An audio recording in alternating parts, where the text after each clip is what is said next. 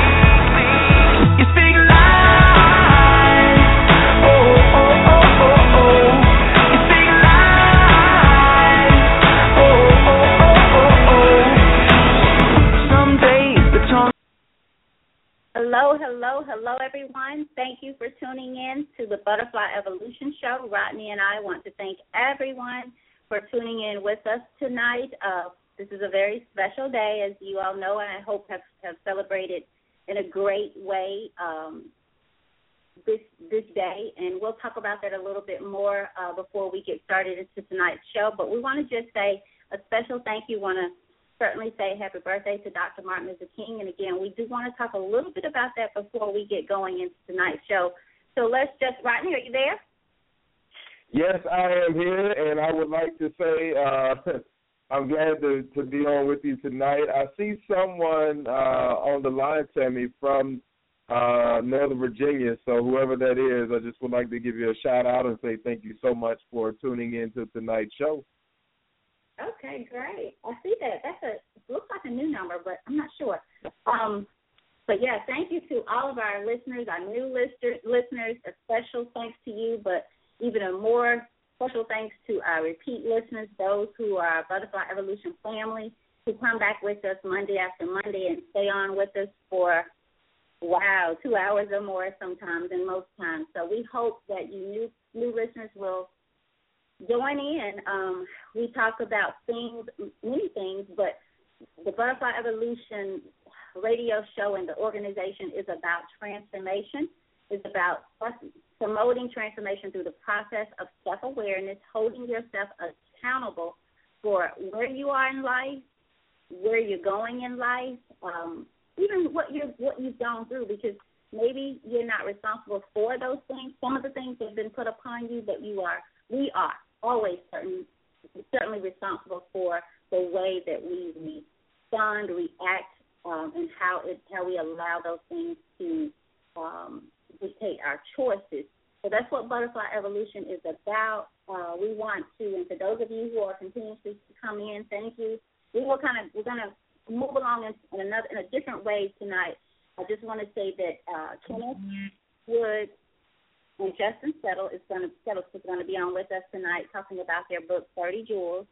Um, we're going to bring them on um, not long, but we have a, a little delay. We'll have Justin tell you about that. It's a great thing, but of course, you know he was concerned about not not able to be on right here at eight o'clock, and that's okay because we have a few things that we wanted to get in, uh, like we always do. So, want to say this: our chat line, Rodney, is it open? The chat line is open. Look, I'm not gonna make the same mistake uh, two Mondays in a row. Call me next week. Great, great. So our chat line is open. Thank you, Rodney, for remembering that. Um, for those of you, if you'd like to listen by way of chat, you have to do you have to be a registered follower of the show. You can do that online. Simply select follow and and uh, follow the prompts there. If you don't mind, you can register by using your Facebook account. You can uh, enroll by saying, you know, co- co- selecting that F for Facebook, and it'll kind of pull you in. It'll use your name. Some people don't want their name on there, and that's okay. You can create uh, a username and your own password, and you can be John Doe if you want. And you can chat with us, send questions, or make a comment right there in the chat line. Also, the number, the call-in number is eight one eight six nine one seven four zero six. For those who have chosen to listen by phone tonight, we hope that you have questions or comments for tonight's show. If so, you select the number one. We will call you into queue by identifying your call with your area code and the last four digits of the number that you are calling from. So remember that we'll provide the area code and the last four digits of the number that you're calling from.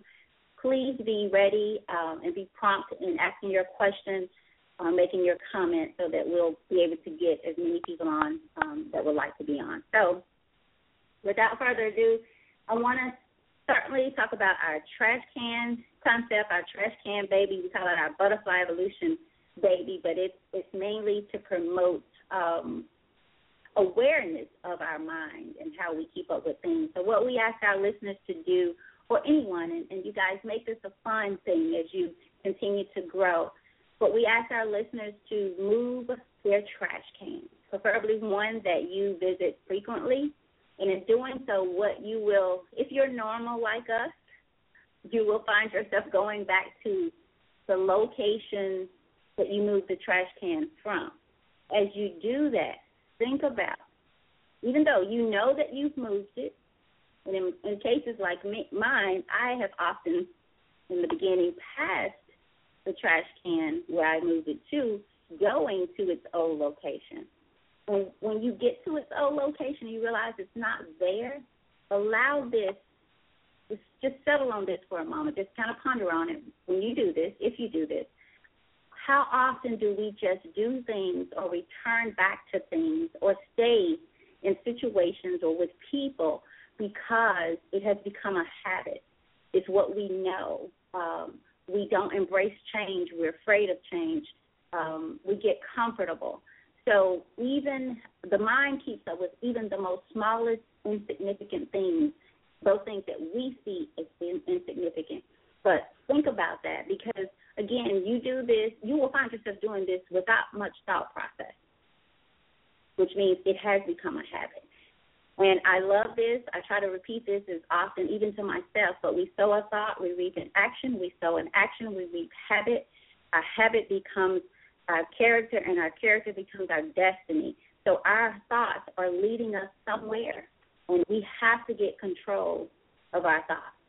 We have to take captive and redirect. And sometimes just eliminate those thoughts. So be mindful of that, and I hope that you all will decide to do that. Um, for families, even husbands and wives, if, if you don't have children, you know, put a little chart on the refrigerator and allow this to be a fun game and talk about it, reflect about it. Um, may sound corny to some. I've, I've heard people say that it does, but I've had people that have tried this and it's ama- the the response or what you get out of it is an, is amazing. And I've shared the story how even at my friend's house, I was so used to I got accustomed to, or my mind had got accustomed to where her trash can was. So much so when she moved it, I would literally pass her trash can and go to her pantry where it was. And I mean, so and it's just again, your mind keeps up with things, and we just allow things in our lives because they have become a habit or we've become accustomed to it. So think of it on a broader and a bigger picture. So, Rodney, anything um, on your mind tonight? Uh, there's quite a bit on my mind, but one of the things that I would like to uh, address before we before we continue, and that is the the importance and the relevancy of Dr. King's legacy. Um, one of the things that I I don't know how I really feel about it. I know it's they are not good feelings, but I really want us to get away from celebrating or remembering things for one day. We can't be a we can't be a slave or have a slave mentality for 364 days and then for one day we remember the civil rights movement and everything that Dr. King did. This has to be continuous. This has to be ongoing. We have to be about civil rights every single day. We have to examine ourselves. We have to evaluate and self reflect all the time. It can't just be I'm going to go march because it because it looks good. I'm going to quote Dr. King today, but then tomorrow I'm going to quote some rapper who's degrading women or who, who who's destroying homes or uh, bragging about his money or his jewelry or or his possessions. We have to decide which side of the fence we're going to be on. Are we going to be hot or are we going to be cold? Are we going to be pro-life or are we going to be pro-death? Are we going to be about destruction or are we going to be a part of the vision that is going to move this nation forward? days like today remind me of so many different things, and I would love to see us get back to the foundation that was was placed here, that was built by civil rights leaders. Same thing goes with Valentine's Day. You can't be rude and disrespectful and treat your significant other, male or female, any kind of way, and then for one day only, February 14th, you want to buy chocolate and flowers and shower them with with gifts and, and and love. It can't be that way. Out of the abundance of the heart, the mouth speaks. So whatever comes out of your mouth, for the most part, that's what's in your heart. And so, doesn't matter how many scriptures you you quote. Doesn't matter what you post on social media for one day, because I I look at people's posts all the time, and I and I've seen a number of posts today, and I'm like, really? But every other day, you want to talk about what's on Ratchet TV. You want to talk about things that are degrading it. You want to talk about things that are actually destroying the civil rights.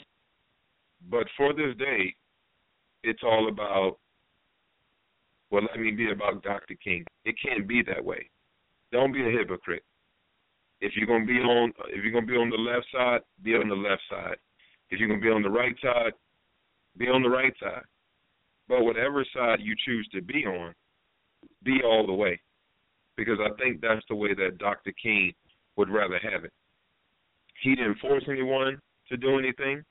He didn't force people to follow him. He didn't make people follow him. He didn't try to put them into a guilt trip to get them to follow him. He he had a goal, he had a vision, and he had a plan. And he followed that until his last breath.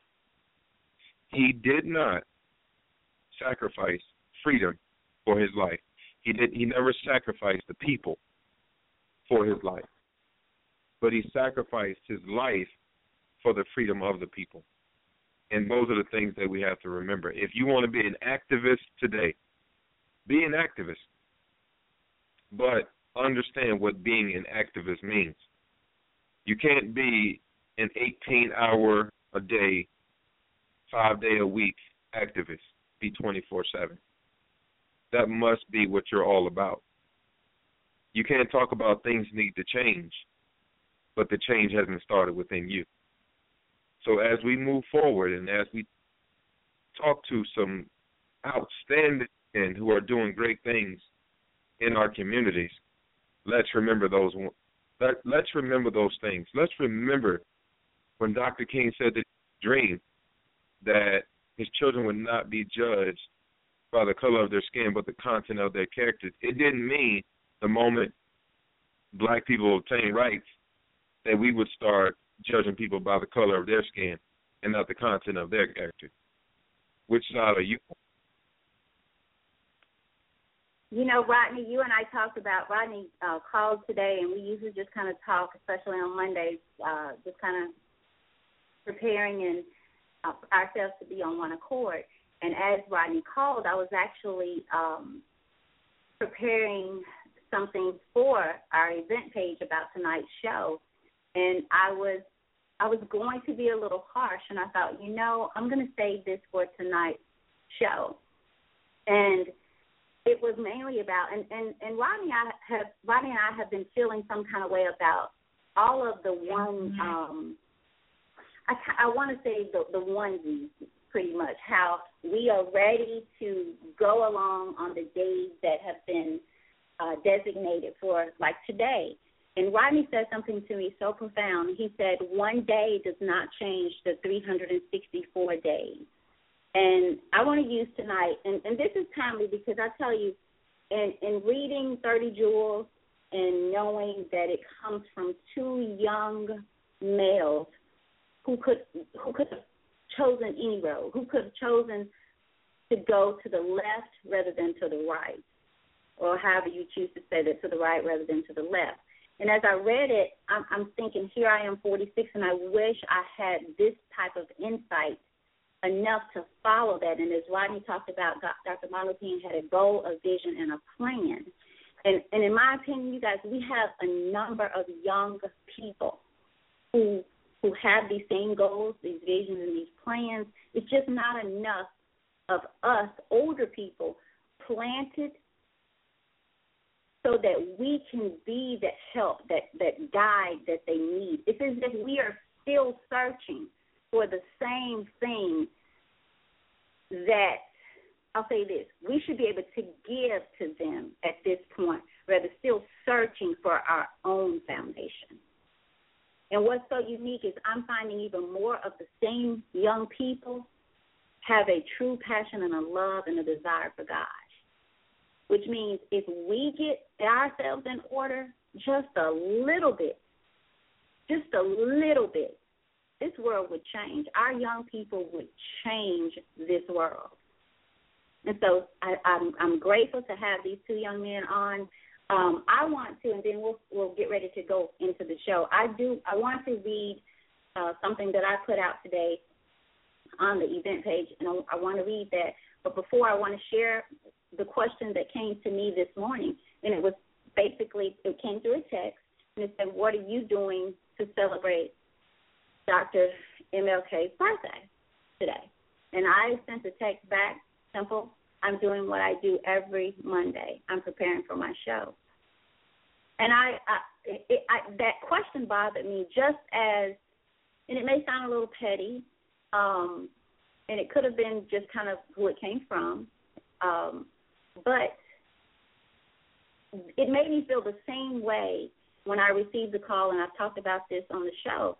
When President Obama became president, maybe a year or so later, I got a call from a friend that said, "So, what do you think about our president?" And my question, my answer was, "I think you've never called me before to ask me about a president. Why now?" what, after we've had a great number of presidents I've known you a lifetime, you never asked me what I thought about any one of them. So I, I don't know why you're asking now. And so what I'm seeing and what I'm saying is basically what Rodney's saying. We cannot we cannot follow the crowd on one day. You have to be able and be willing, even in most times, to go against the crowd because I'm learning when when there's a crowd, is most most times it's not where you want to be anyway. And I think for the most part, we're getting some kind of satisfaction. One of the thirty one part in the thirty jewels, and I wish I could remember which one, it talks about talking about things, but your actions not representing those. And I'm saying it in my own terms, and maybe Kenny and, Justin can help me with this later in the show. But we we get so hyped and caught up in talking about things and sometimes that makes us feel that we are doing, that that equates to action, and it doesn't. And so today we get all excited. We take our kids down to these parades, and our kids have not heard us say anything about Dr. MLK all year long. They've not read a book to us all year long. We in most cases may not have sat down to the table looked over homework, talked over dinner all year long. But yet today we are unified. We are thankful.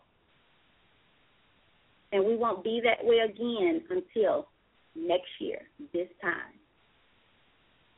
I thought how, how awesome it would be to know that men on this day would be somewhere by great numbers, all men, all colors, making a plan for the year. How are we going to be better husbands, better fathers, better leaders, better God fearing men? What are we going to do to show our young boys how to be men? What instructions are we going to give them this year? The parades are fine, but we should be celebrating our accomplishments that directly go with those goals, those visions, those, that plan Dr. King had. So I'll read this and then we'll bring Kenny. Um, let's see here. We'll get ready to bring Kenny in. I know Kenny is on with us. So I want to read this and let me pull this up. Rodney, are you okay there? Yes, I am okay. Okay. All right, I'm going to get back to this. Thank you for bringing that up because I, I really wanted to talk about that tonight. Um, and this is a quote that I put out earlier today. It's Martin Luther King quote um, or statement this hour, and, and I want you to really think about what both Rodney and I have just said, and think about your own life. What are you doing the, the 364 days in your own atmosphere, in your circle, with your nephews, cousins, children, neighbors, children, what, what have you, in your community? What changes are you consistently and daily working, especially within yourself? So it, it reads This hour in history needs a dedicated circle of transformed nonconformists. Our planet teeters on the brink of annihilation, dangerous passions of pride, hatred, and selfishness are enthroned in our lives, and men do reverence before false gods of nationalism and materialism. The saving of our world from pending doom will come not through the complacent adjustment of conforming majority, but through the creative maladjustment of a non-conforming minority. And you listen to what I said, a non-conforming minority. So it's only going to be a few people anyway. It's only a few people that have not conformed or are not addicted to this world and the patterns of this world. It's only a few that could live without the daily uh, structure of this world. And so then you got to think about the minority of those people. It's going to be a few of us, few numbers. They're even ready to take on the battle. Who would even do a oh half of a percent of what Dr. Martin Luther King did and was prepared to do. So let's take, I want to bring, um, Kenny, if you'll go ahead and select the number one, we'll start by just getting your thoughts on what we've talked about. Then we'll get ready to move right into the show. We have just a few more minutes um, before Justin will be on with us. But Kenny, go ahead and just select the number one, and I'll pull you in.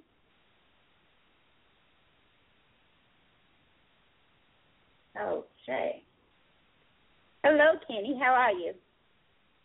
Hey, how you doing, Tammy? How you doing, Rodney?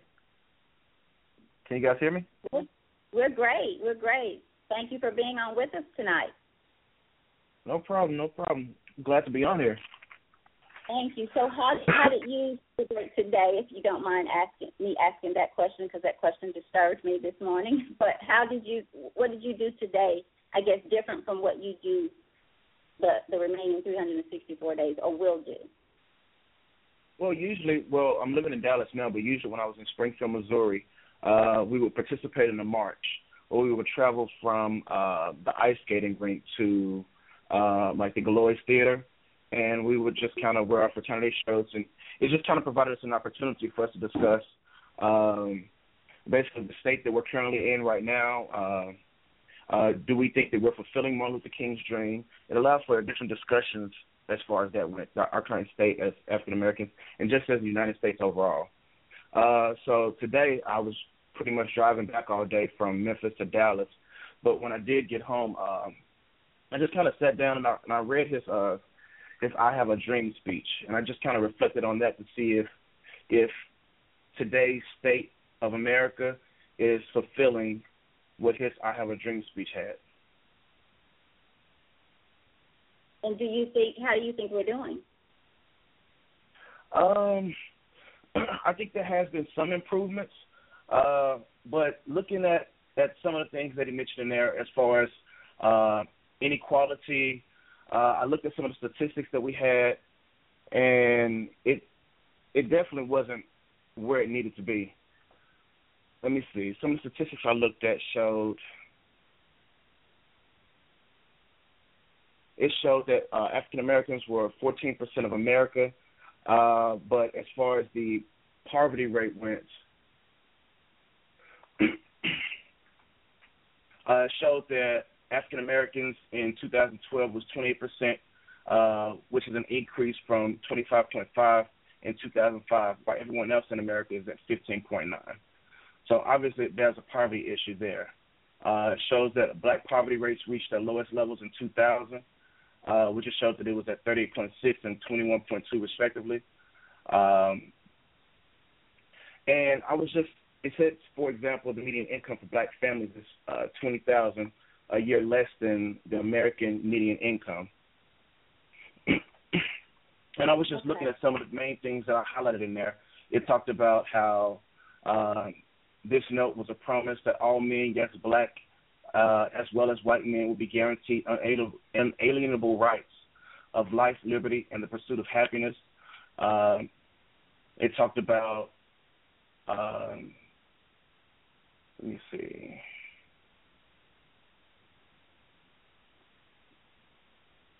Oh, but 100 years later, uh, it talked about after the Emancipation Proclamation, um, basically after the phrase was phrase slaves were free, excuse me. Uh, uh, hundred years later, the Negro was still not free. Uh, uh, hundred years later, the life of a Negro is still sadly crippled by segregation uh, and the chains of discrimination. Hundred years later, the Negro lives on a lonely island of poverty in the midst of a vast ocean of material prosperity. And that's pretty much the days that we're living in now. Like even though there are so many opportunities here in America, it, it seems like we're kind of going in reverse uh, as far as prosperity goes for African Americans. Okay. Okay. Rodney, any questions? Uh, not yet, not yet. But I'm interested to get into the conversation of, of the book Thirty Jewels. Okay. Okay. And what we'll do, um, we're expecting uh, Justin at eight thirty. We just got about four more minutes. So, Kenneth, what we'll do is just go ahead and have you tell the uh, listeners about yourself. Tell us what you'd like, who you are, um, I guess kind of what is going on in your life right now. And then we have a series of questions, Rodney and I, that we want to ask uh, more about the book, some, of the details of the book, and we'll get into that. And I'm sure by then Justin will, will join us. So tell us about who you are, and as much as you'd like, tell the audience how they can order the book, cost, and your website, and all of those things. Okay. Uh, well, my name is Kenneth Woods. I was born and raised in Memphis. Uh, I went to Wooddale Middle School as well as Wooddale High School. Um, after that, I got a full scholarship to the University of Tennessee, where I was initially majoring in uh, finance with a, a collateral in internal auditing, but I realized that wasn't my passion, uh, so I changed it to enterprise management with a collateral in marketing. Uh, I also became a member of Phi Beta Sigma at the University of Tennessee and joined other different organizations. uh, during that time period, I ended up uh, having an internship with BNSF uh, in 2007, which sent me to Minneapolis, Minnesota. Uh, after that, they offered me a job offer uh, to become a train master, uh, which is basically a frontline supervisor over union employees. Um, I accepted that job in 2008, and last year, uh, February 2014, uh, I received a new position, which is manager of customer support uh, here in the Dallas Fort Worth area at headquarters. Okay. And oh, what else do you want me to mention, Tammy? Tell them how they can get the book. The name of the book is okay, Thirty yeah. Jewels Written. So tell them how they can order the book, and then we'll get into our questions. Uh, the name of the book is Thirty Jewels: Master the Game of Life. Uh, it was written by me and my co-author uh, Justin Settles. Uh, I met him at the University of Tennessee. We were in the same business fraternity, Alpha Kappa Psi. Um, the book can be purchased on www.30jewels.com. it can also be purchased off of Amazon. It is in Kindle format as well. You can purchase it off of Barnes and Noble website, uh, Nook, um, Google Play, iTunes. So you have many different ways to purchase the book. Okay. Whether you want it in digital format or paperback. Okay. Is is it the by price chance? is six ninety nine, uh, not including shipping. Okay, great. Is the book locally here in? Uh, no, ma'am, it's not locally. No, ma'am. It's uh as soon as you order it, they just ship it to you. But there okay. there aren't any uh local books available. Okay, okay. Let's pull in a caller because this may be Justin. I'm going to go ahead and, and that's okay if it's not, but we're pulling in a caller from 901 with the last four digits of 3295. Caller, you on the air with us? Caller from 901, last four digits 3295. Oh, excuse me. Oh, that's okay. You want to just go back to listening? That's okay. Yes, yes, I, I, I'm listening. I'm learning. Okay. All right. Thank you so much. That's okay, you guys. Just if we if we pull you in and you came in um, in error, just that's okay. Just uh, select the number one caller if you don't mind. Just push your number one button. The call that I just put back into queue. Push the number one button. That'll take you out of queue here, and that way, if you want to come back in later, we won't miss you. So thank you. Thank you for doing that. I see that you've already did that. Um, so what we'll do then, because it's eight thirty, so we'll move along, Kenny, if you don't mind. We'll go ahead and get into our questions that we have for you.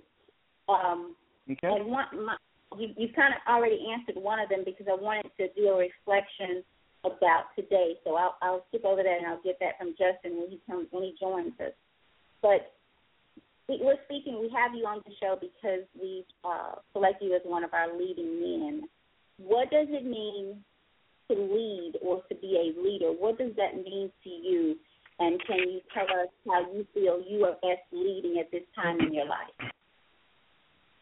Um, I would say my my mentality as far as being a leader is just kind of a, a servant leadership role.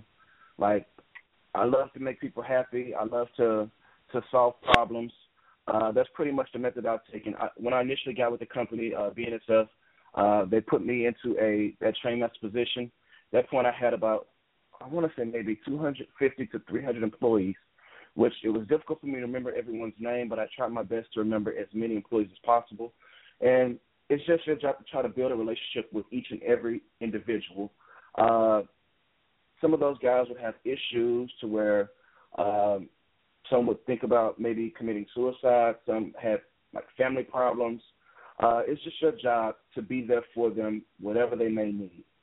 Uh, you have to take into consideration you have different employees, so you have to have different leadership methods uh, when handling each and every last one of your employees. Um, I guess just making sure that you're able to take, you're able to listen as well, because you're you're not always going to know everything to do in in every situation. So you have to be willing to take uh, constructive criticism as well, uh, whether it's from your boss, from your peers, as well as from your employees. And that's one thing I try to make sure I build too. I kept an open door policy, so if anyone felt the need to come to me, if they had any issues with me personally or just with any other employees, just make sure you have a, an open door policy to where everyone feels comfortable talking with you. There should never be any barriers to where your employees can't feel that they can express who they truly are or, or how they feel your relationship is. And hopefully you're leading by example. Hopefully they see your hard work and they want to want to follow you, and it allows them to to communicate with you and just be a better employee overall because you're leading the way they the way uh, you would like for them to work. Kenneth, how are you able to do that and, and still keeping the leader um, the format of what we're doing tonight, what we're talking about. How how because it's so it's so easy uh, to kind of have people, especially when you're in a management position, um, leading position where you're over people. How I guess a better way to put this is how were you able to be all that that you just expressed to us without uh, judgment, without thinking of, of people that should be here at this time in their life? How were you able to keep your mind clear with each person, kind of giving them a clean slate daily, um, so that you're able to move on. How, how are you able to do that? I just I just put myself in their shoes. I know that every day is a different day for me, and some days I may have good days, some days I may have bad days. Uh, so I guess whenever they do something that I don't like, I, I try not to take it personal. I understand that okay, there's a situation that you may be going through, and a lot of times there is. Like I'll, I'll have an employee that's um, having issues and lashing out and being disrespectful, I'll just pull them into my office, ask them, hey, what's going on? Like, I, I don't disrespect you. I would like it if you could respect me. Uh, like, we're just going to respect each other as men. But what's the issue going on? And later on, you find out maybe they're they're going through a divorce or or they may be having financial problems or whatever the issue may be. You, if you build a relationship with that employee, then that allows you to know that that's not their normal way of acting, and that there's a deeper issue that you need to get to the bottom of. That's what You allows me to good- basically treat each and every employee differently. Right. It sounds like you're able to, in, to individually look at them and have an established relationship enough to where you're able to see them to see clearly. I'll say with with Kingdom Eyes, I'll say that. We do have uh, Justin out, so I'm going to go ahead and pull Justin in. Um, Rodney, question, any questions on your end there? Um, I was just going to say um, I just started reading this book, um, Foundations of Educational Administration, and one of the things that uh, the book um, highlights is the difference between a transformational leader and a transactional leader. And it sounds like Kenneth is a transformational leader. And we'll go ahead and um, uh, get Justin on the line. I think we have a caller as well too, Tammy. Um, but I just wanted to point that uh, very quickly. Right, we do. We have a couple of callers out there, and we do see you callers. What I'm going to do, we do. Justin, you're online. With, you're on the phone with us. Are you there? I am. Welcome everyone. Hi. How are you? Hey, welcome, Justin. Open. I'm doing well. Thanks for having me. You survived the wedding, we see. I did in one piece. Well, great. Well, we're gra- glad to have you. What we'll do, we we've kind of put Kenny in the hot seat here already. So what we'll do is, if you don't mind, um, let's take a caller because they probably have something to address or ask what based on what we've already talked about. So what we're going to do, and again, callers, we're going to pull you in area code and then provide the last four digits of the number that you're calling from.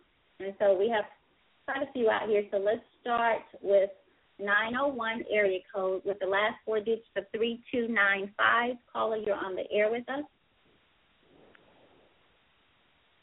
Uh, actually, I'm just listening and learning. Okay, well, I'm not sure you're.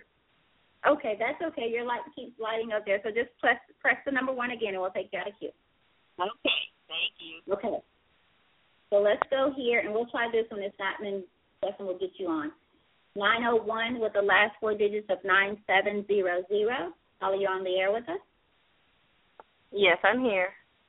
Hi, did you have a question or a comment? Thank you for calling and listening.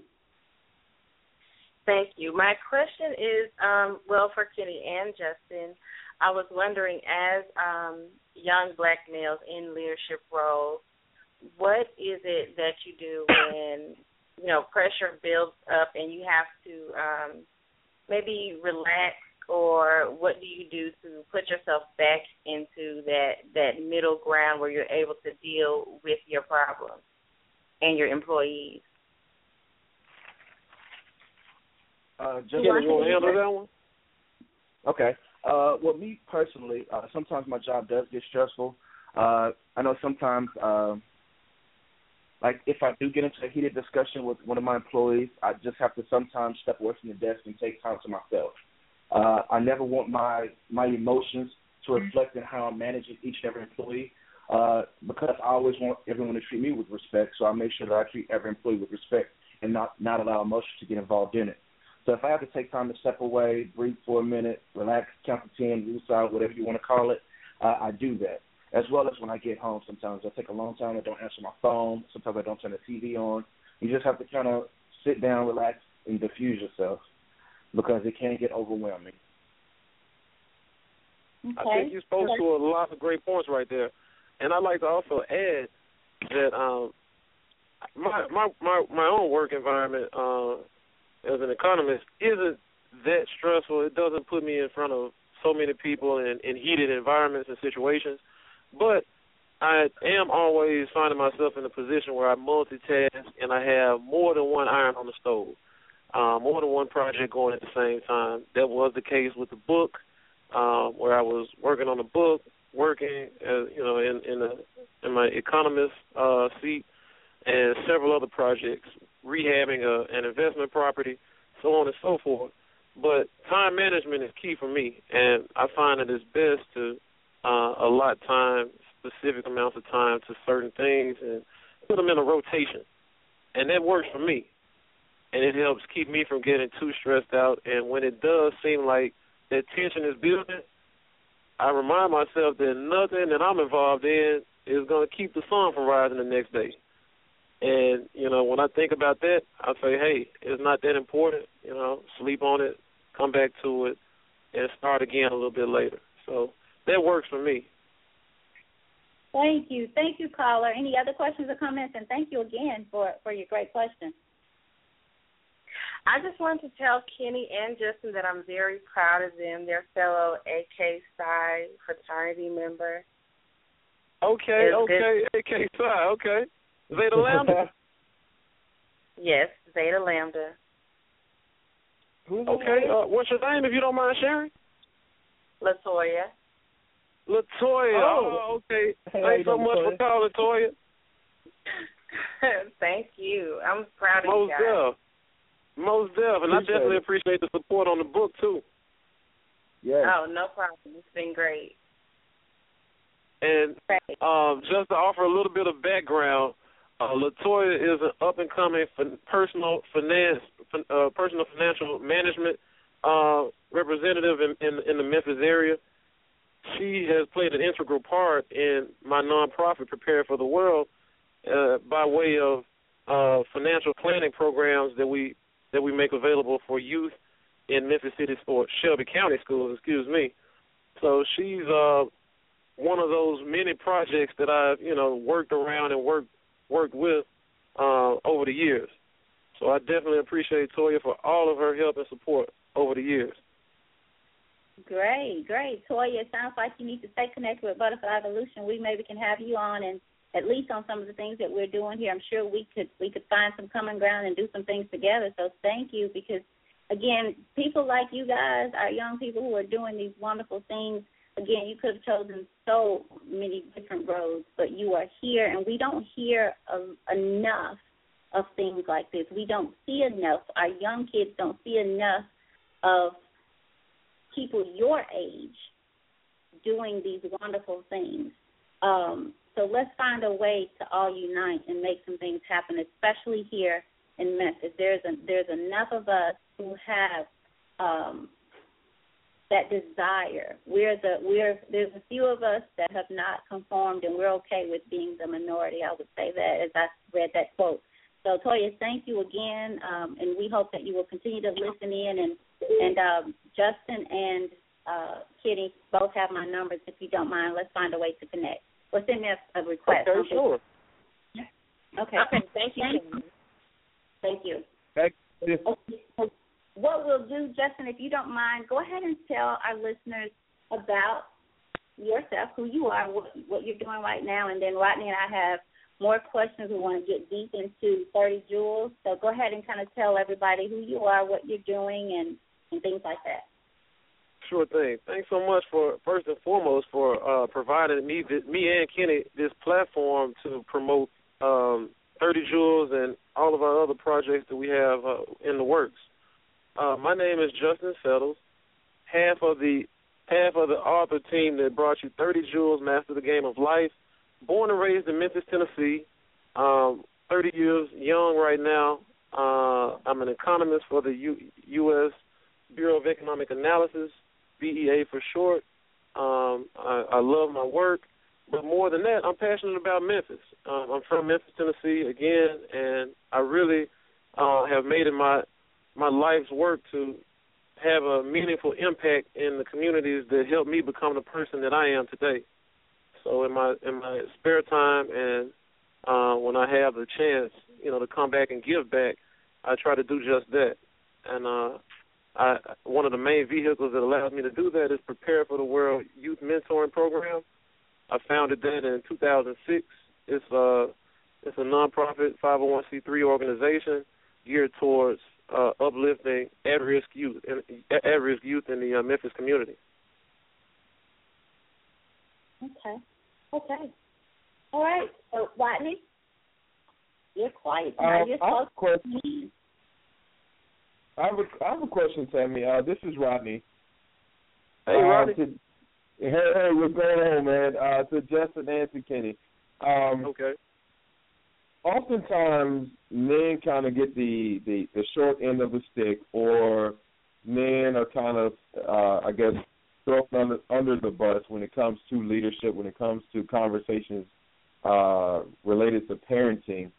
Um, where do you guys stand on the breakdown of, um, I guess, where our young men are today um, a lot of the blame is placed on the fathers, um, you know, because they're not in the homes. But but where do you think the back the uh, the breakdown comes from? That's a great question, uh, and I think you would you probably would win a Nobel Peace Prize if you if if anyone knew the specific answer to that. But in my limited knowledge and experience, and keep in mind I'm not a, not a father, I am an uncle, and I do uh, work closely with with uh, youth through the program.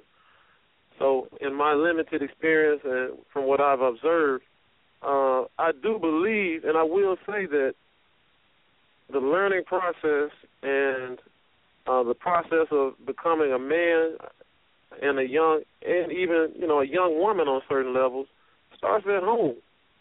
You know, and and fathers play a great role in that. So that's how I feel. Uh, of course, when you take that that integral piece of the puzzle away, uh, you start to see, you know, you start to see some of that fabric break down. And I do believe that uh, just through pop culture, social media, uh, and the daily news, we're seeing the results and the ramifications of that piece of the puzzle being missing in so many homes across the across the nation. Okay. Kenneth. Um, I, earlier today I was looking at a um an article, and it, it talked about like the war on drugs and its effect on black marriage in the 1980s and 1990s. Uh, and for the most part, pretty much showed that uh, it was anywhere from five to ten percent as far as the African American population uh, went as far as uh, black black people in prison, as well as uh, being never married by the age of 35. It shows that from 1980 to 2000, it drastically increased to like 25% of the population. So it shows that that the more black men went to prison, that there was a, a large increase of of non-married people by the age of 35. And I think that it's just kind of like a systematic issue. Uh, once you don't have any type of family representative to look at to see what a happy marriage looks like or a happy home looks like, uh, it, it's pretty much constant. You constantly have it going on. Uh, so you have men that's not knowing how to be fathers towards their kids. You have women not knowing how to be mothers or how to be wives. Uh, so I definitely feel the blame is on both sides. Okay. This is Tammy. I have a question. It's a systematic issue that's major. Right. We, I have another question, or we have a question for you for you both. What personal okay. cha- what personal challenge, experience, or situation in your life um, has produced the most growth? Why um, and what do you feel? Um, how do you feel you grew through these challenges or situations? So, what personal challenge has brought you the most growth? Why and how do you feel you grew through and out of the situation? Hmm. That's a good question. Let me see. Um, going first? I would have to say my my biggest one would have to be uh, I guess looking for uh, that that job after after uh, in 2007 when I was applying for those internships. Uh, that was definitely a tough time for me. Uh, I I didn't know that the job market was going to be that hard as far as finding an actual job. Uh, I applied to so many jobs; it was ridiculous. And after you constantly see rejection letter after rejection letter, it will wear you down. You have no idea. Like, I, at one point, I was depressed. I was like, man, I can't take many more of these rejection letters. I don't know what else to do. You don't know who else to turn to. Uh, you're thinking to yourself, what am I doing wrong?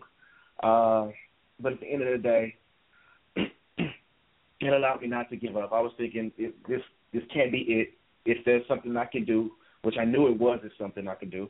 Basically, I had to change my method and, and put the feet to the ground and and start applying these jobs in person. Take my resume, throw my suit on, and that's pretty much what changed everything for me at that given point in time, which led to this job that I have now. So I Okay. persistent, like focus and persistence, and just never giving up, even when it feels like nothing else is is going to happen in a positive light. And before before we move to Justin, I want to bring I want to just bring up something you said there. um, realizing or, or deciding to apply for these jobs in person, put my suit on and just hit the ground. I would like for our young people who are listening to this, or even anyone, that matters when looking for a job because you guys, we live in a world where people are, um, they're working for Facebook, but they're not getting that check, but they are employed by Facebook because that's that's that's most important.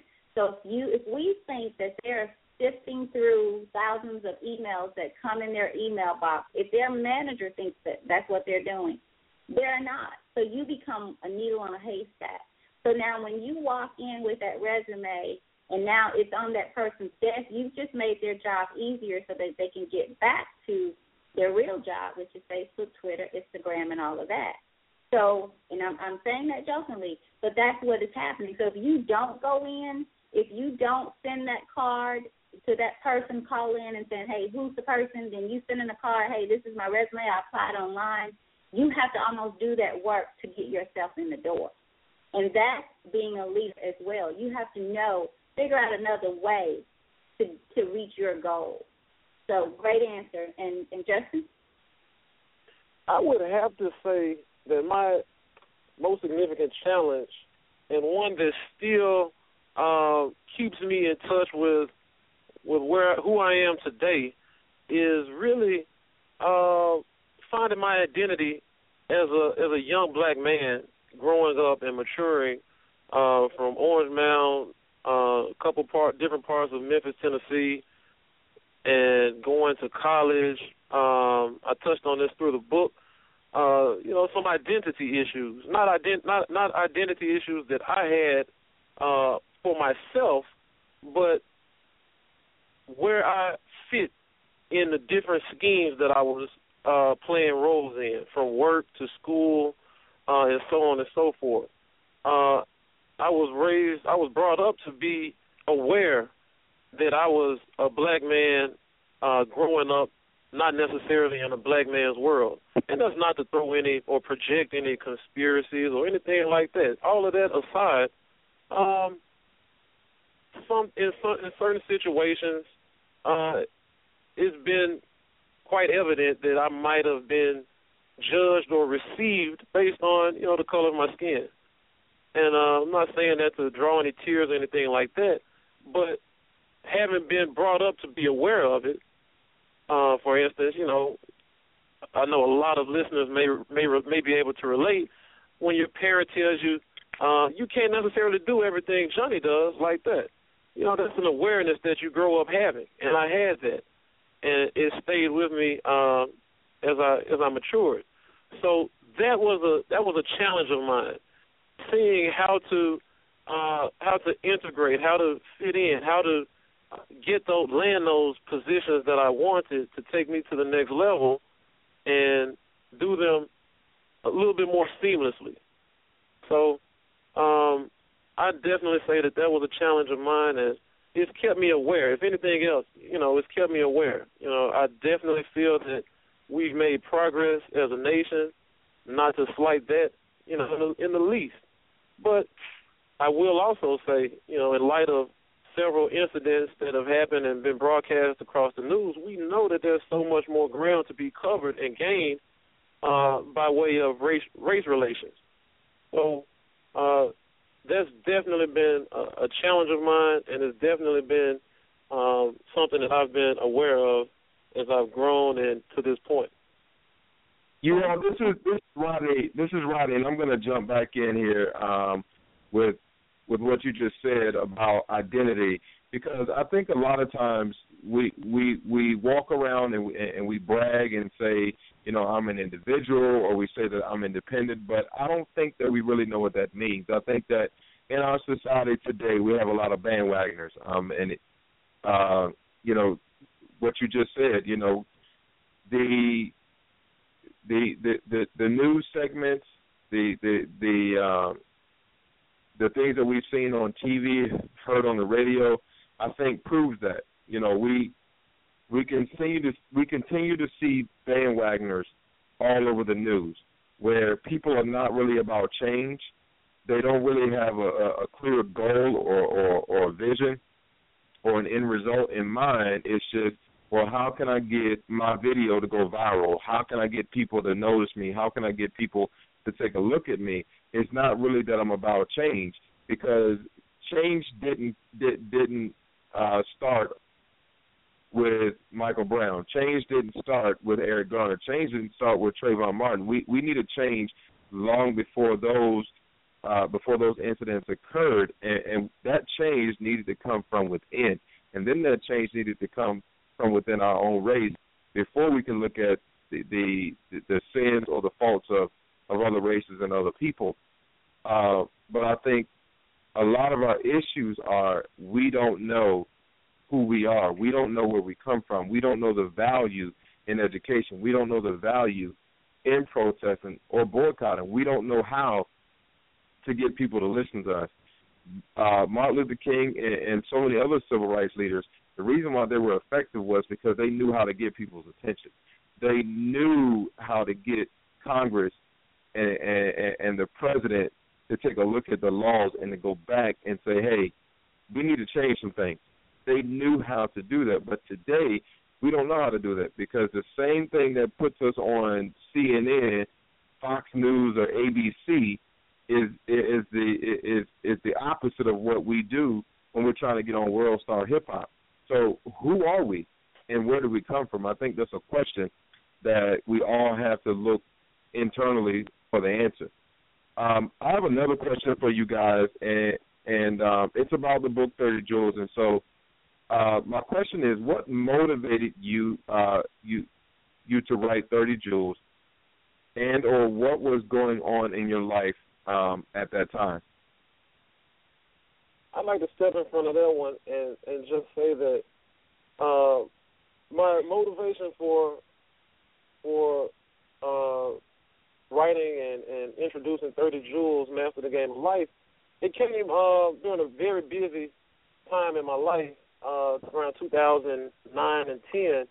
Uh, what was going on was that I was running for running for a political position here in Memphis, Tennessee, uh, District 87 state representative position, and I was involved in the community uh, through Prepare for the World, and I saw so many gaps in the communities that I, I lived in and in the communities that were near and dear to my heart. I saw so many gaps in the lapses of of responsibility uh, from the leadership in, in the city. Not to point any fingers at all, but on a ground level, there were clear there were clear gaps. You know, it, it was if you live in Memphis, if you're from Memphis, if you're familiar with Memphis, it's plain to see. You know, and that's not pointing a finger in any direction. It's just plain to see. So my 26 year old mind told me, hey, who better than me to kind of step up and work towards a solution to some of those gaps. Uh, trained in economics, you know, at that point I, I had a master's in economics, and my whole frame of thought from my education to my upbringing uh, to my involvement with Prepare for the World is giving back, lifting up, together, community. Um, you know, those were key themes that I that I operated around uh, and incorporated in my in my platform, my political platform. So, um, 2008 and 2009 turned into 2000 to August 5th, 2010, election day, and uh, that was a you know a boiling point where it's, it's election day. Unfortunately, I did not uh, received the votes to put me in that position. But hey, I still had a message I was getting out. I, I was still genuine and earnest hearted as far as the work that I was doing in the community, speaking to uh, high schools, speaking to churches, community centers. Anyone who was willing to lend me an ear, I was going there with my programs. Prepare for the world. Uh, we received uh, we received funds and resources, donations, materials gave them all back to the community, gave them all back to the students in these schools. And time after time, uh, individuals uh, in the school administration will look at me and say, "Hey, you're 26 now. You you're relatively young. What? How is it that that you were able to uh, organize a, a 501c3 by this age? How is it that you were able to complete two degrees by this age? Not that that's the largest accomplishment, but in this city where you know, you know, a typical 26 year old may be doing who knows what else. It seemed like it may have seemed to them like what I had done was something, and they were asking me, "How did you do this? How did you do this? What inspired you to do this? Um, what what gave you the the guidance to be able to put this together?" And after answering those same questions so many different times from so many different people, I said, "Hey, a better way to get this out is through one unified message." At that point, I did not have the name for the book.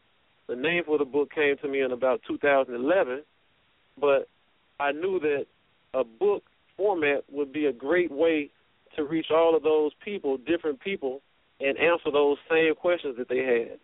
And at the same time, hopefully, reach out to that next um, to that next person in line from another generation that might be able to have a positive impact on the people around them.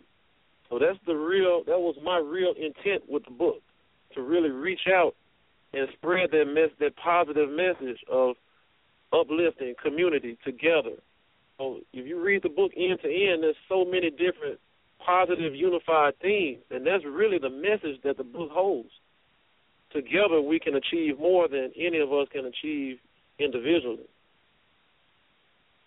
You know, um, what we'll do, we'll take a caller, you guys, if you don't mind. We have a caller, and then we'll okay, come sure. back some more specific questions to the book as well. So let's take a caller, and then we'll have Kenny come back. If you have anything on on that question, Kenny, we'll have you uh, give it in. Let's pull our caller in, if you don't mind. Actually, we have uh, two callers, so let's get at least one of them in for now. We're going to pull them in in order, and we have area code four four one zero with the last four digits of four three seven four. Caller, you're on the air with us, and thank you for listening. Hi, my name is Crystal Brown. How y'all doing? Hey, hey, how you? How you guys doing? Um, first and foremost, I want to um, send a huge congratulations out to Kenneth Woods. I met him about a couple weeks ago, and I've been very impressed um, just with his, you know, leadership skills and just, you know, his professionalism as a black um, African American male. And um, congratulations to you as well, Justin. I've been enjoying you guys' call uh, so far. Thank you, Crystal. You're welcome. But um for me, I, I kind of, you know, I've been in Rodney, and you know, I've listened to his last comment.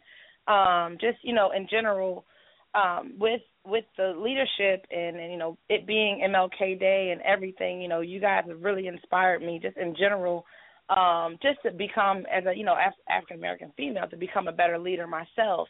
Um, but even so, um, I guess my questions to you all are tonight. Um, what advice do you have to you know younger leaders out there that are trying to get started who may have that activism in their heart to try to change things? Because i mean again it, it does start with education. Um i thankfully had great education. I grew up in baltimore county. Um my father is one of the the main influential men in my life that taught me who i am and who i am to you know destined to be um and i really feel like education is where it begins but i guess my question to you um, you know, you guys are, you know, what advice do you have to young men out there and young men, uh, women out there who are trying to become leaders um, and be influential in their community? What advice do you have for them tonight? Um, well, one thing that I'm pretty big on is mentorship. Uh, I'm I'm always trying to learn from from the next person. If I see something in your life that I, I truly admire, I'm going to follow you around. I'm going to ask you questions. I'm just going to do anything and everything I can to to figure out how are you able to get your life the way you have it, especially if I if I if I respect that aspect of your life.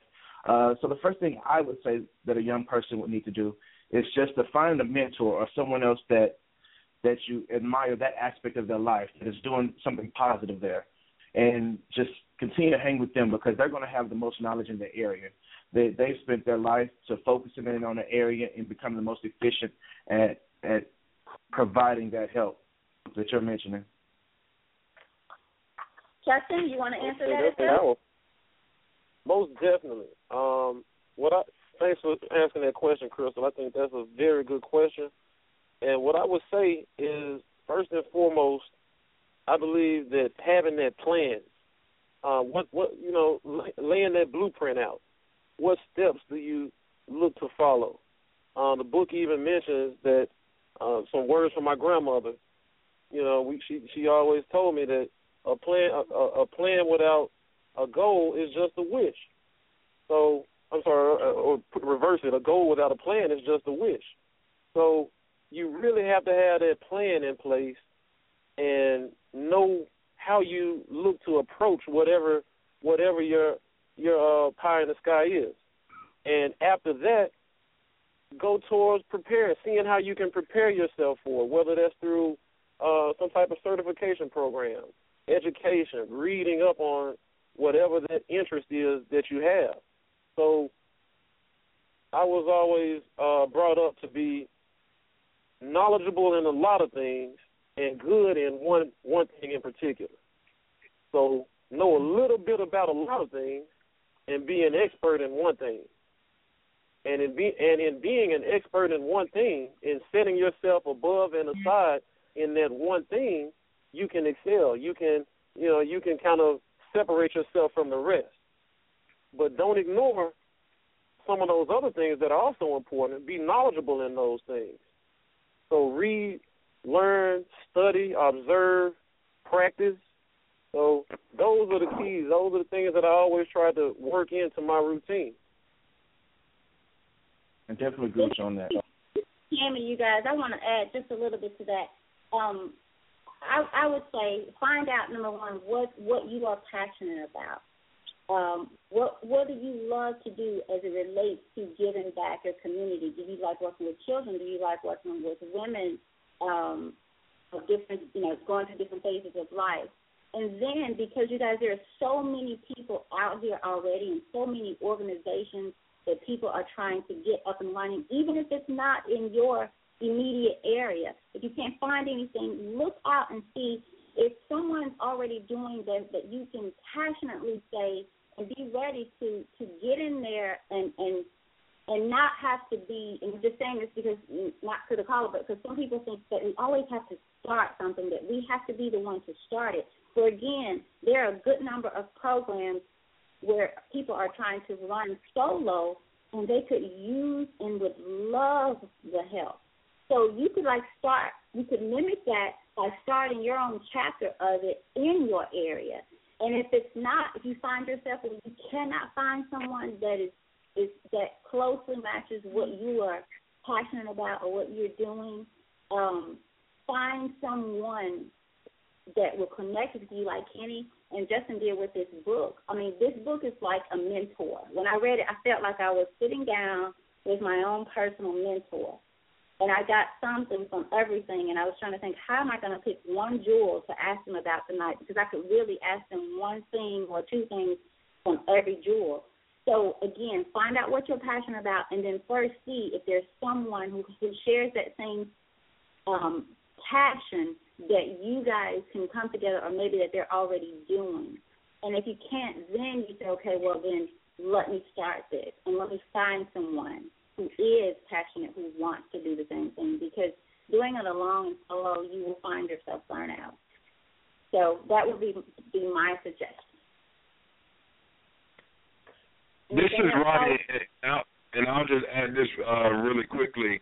Um, I think also when it comes to leadership, uh, put yourself in everyone else's shoes. If you were anyone else, uh, or if you were everyone else, why would you follow you?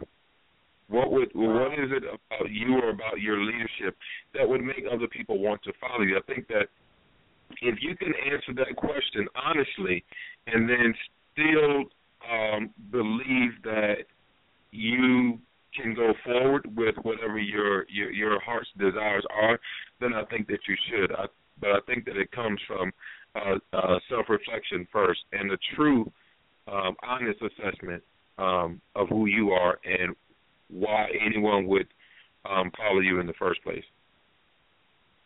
Good, good stuff.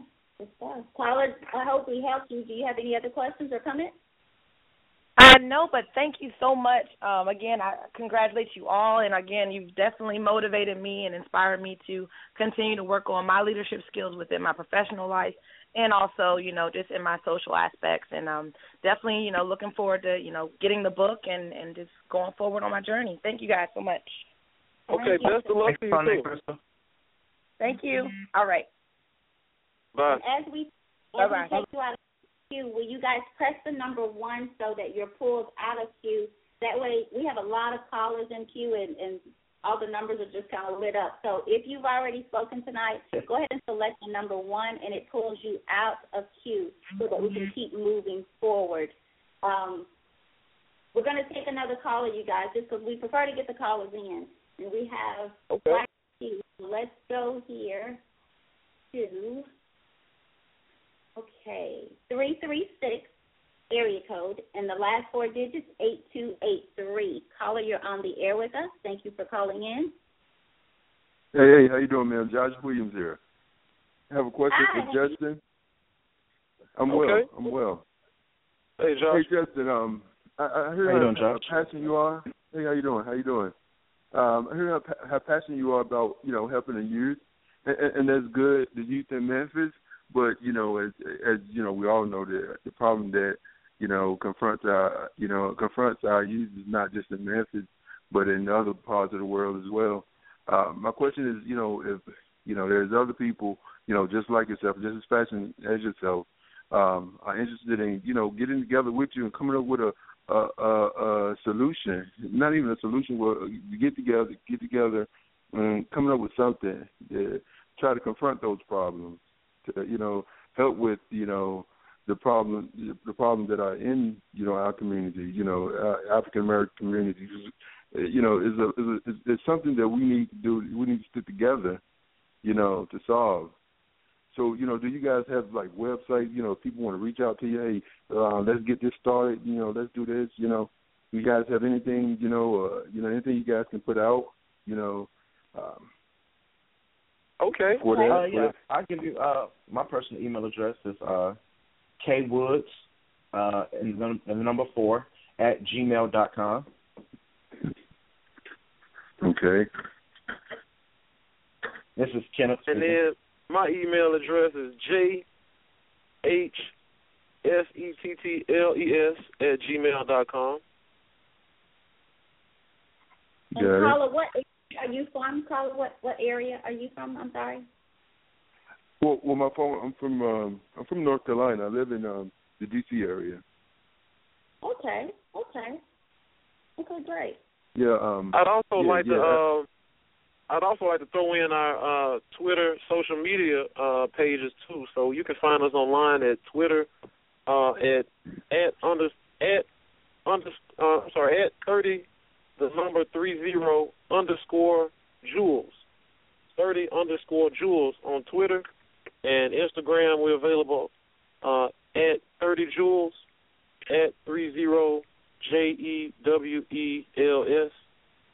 So uh, we're Okay. available on Twitter, Instagram, uh, online. You can find us on our website, www.30jewels.com. And there's more information for the book. You can email us directly from the website. Uh, post if you if you had a chance to read a few pages of the book, you can post um, your your impression on, of the book on the website. Um, so Absolutely. those are a few of the different social media outlets that we have available. Great. Okay. And Yeah. I definitely, I definitely record those contacts. Thank you, caller. Thank you so much for All right, Thank you, man. Thank you. All right. You Um, guys have a good night. Thank you. You too. Justin, since you don't mind when you are answering or speaking, tell tell the audience who you are. I think they're getting a little bit confused about who's answering who. So just say Oh, okay. Um, I can tell the Okay, difference, sure deal. can't. So thank you, caller. We're going to move right along. Uh, let's see here. I don't want to skip anybody, so let's do this. And callers, as I take you out of queue, please select the number one so that your light will go off. We're going to now pull in a caller from 703 with the last four digits of 1921. Caller, you're on the air with us. Thank you for calling. Thank you for having me. And um, I had a chance to meet with Justin over the years, and I've seen him, you know, um, grow and him being in the area. Um, and Kenny, you know, I've read, you know, the book, and I've also read what you you've put in there. Um, a lot of it is a lot of you know personal reflection on it, and it is a lot of mentorship. And through reading it, um, it allowed me to kind of reflect back on my life. Um, so I did a, a lot of soul searching and you know looking back on things. But um, I guess from reading the books, um, my question to you guys is, um, with reading the chapters and again thinking about my life, you know, and things that I've done or experiences that I've had, um, what chapter means the most to you when you were writing this book? Thirty Probably you took one of my questions. good. Kenny, you, you want to start off on that one? Really good. Yeah. So. Thank you. I would have to say um, it would be chapter 17 for me, uh, reading life road signs. Uh, as I mentioned before when talking to Crystal, it's just something that I'm pretty much big on, just making sure that that I, I learn from all the people that I come in contact with every day, uh, take every chance that I can to to educate myself in every area, whether it's uh, going to college or or uh, listening to podcasts, um, just following different mentors around. Uh, I think that was the biggest part in helping me to be what I perceive to be a successful. Is just trying to make sure that I didn't go down the wrong path, and anybody that showed me um, like a negative path in their life, or I saw something in their life that I didn't like, I made sure that I didn't do what they did. Just making sure that as live life as efficient as possible. I think that was that was my favorite one right there because I contributed the most to my success. And what was the name of that one? Jewel was that one? You said uh, reading Life Road Signs. Uh huh. Gotcha. Okay. You don't have to learn everything the hard way. Okay, Justin. Justin. Oh, that, I'm sorry. That was that was me, Kenneth. Hey Jamal, thanks so much for calling in. This is Justin. No problem. Yeah, if I could um if I could uh extend an answer to your to that question, I would have to I would have to say that jewel number seven from my from my half of the book, Tame Your Doubts and Fears. Um, I think that that resonates uh the most with me. And the impact that I see in it um is that those are things of doubts and fears are things that we all may have at some point. Uncertainties. You know, of course, none of us can see the future. We don't know exactly what's ahead of us. But if we're going to accomplish great things, if we're going to go out and and knock set goals and and knock them down, accomplish and achieve those, doubts and fears, we got to we have to come to understand that doubts and fears don't have any place in that. We got to really get that under control. And in that chapter, uh, what I walked through was a, a pivotal point in my life where it was a, it was a transition where I was going from a comfort zone of sorts. I had become accustomed to Memphis and a Memphis state of mind. And in in uh in the, in having the blessing and oppor- and opportunity to go to the University of Tennessee in Knoxville, uh that transition point allowed me to interact with people from different backgrounds that knew about places other than um, Brooklyn and Grand and Park Avenue, Airways Boulevard. You know, those are some familiar places in, in Memphis. But I was instantly, I, I was instantly put in the mix with people from Nashville, Atlanta, New York, and and various other places around the, uh, the nation. So that was a a, a different environment for me, and I had to learn to adjust. I had to learn to um, communicate differently if I wanted to get my point across in a, a more professional environment. I had to learn to interact with different people on a day on a on a daily basis. I remember the my very first day of class. Uh, UT is all about Big Orange, Orange Pride, and I mean, the experience of just seeing so many uh people, you know, other than other than black standing on these on these uh, campus campus streets and campus corners going to class, it was almost overwhelming for me. As simple as that was, me being from Memphis, you know, which is a, a Memphis was and still is a place where you can grow up and not intermix with people of different ethnicities. If you're not, you know, if you don't want to, or if you're not, uh, you know, maybe in a position to, you can definitely uh, reach a, a, a, a somewhat adult age and not be comfortable interacting with people of different ethnicities. And that was a little bit of an adjustment for me. So, uh, taming your doubts and fears. Uh, once you can get that, and once I got that, once I got that down, uh, college was a breeze. You know, college was uh, everything I'd, I'd hoped for and more. And so many other experiences, I had similar success by being able to tame my doubts and fears. Great question. Thank you, caller. Any other additional questions? Um, nah, I guess what's next after the book? Oh, I'll take that. Are you talking about like uh, part two? yeah. Hey, that's a that's a great idea. I was thinking, is that what you're asking? A part two? Yeah. After Thirty Jewels, what's next? So what's next is well, let's deal with what's now. Uh, Thirty Jewels is out, is doing great, is uh, being received well from readers and listeners all around the nation. We we've had people that write in and tell us a lot of different ways that the book has impacted uh, them personally, uh, and that to me was uh, amazing. But getting to the now, uh, Thirty Jewels has helped us open up uh, doors into directly into the into the uh, demographic that we were hoping to hit a nerve with, and that's the the next generation. That's the the high schoolers. That's the young uh, college students, the entry level uh, entry level career career person people, and uh, in particular, we re- we've established relationships with uh, schools here in Memphis, uh, where students are reading the book in class as part of their uh, regular curriculum and discussing the book and the themes in the book. And that's really the impact that I was hoping for.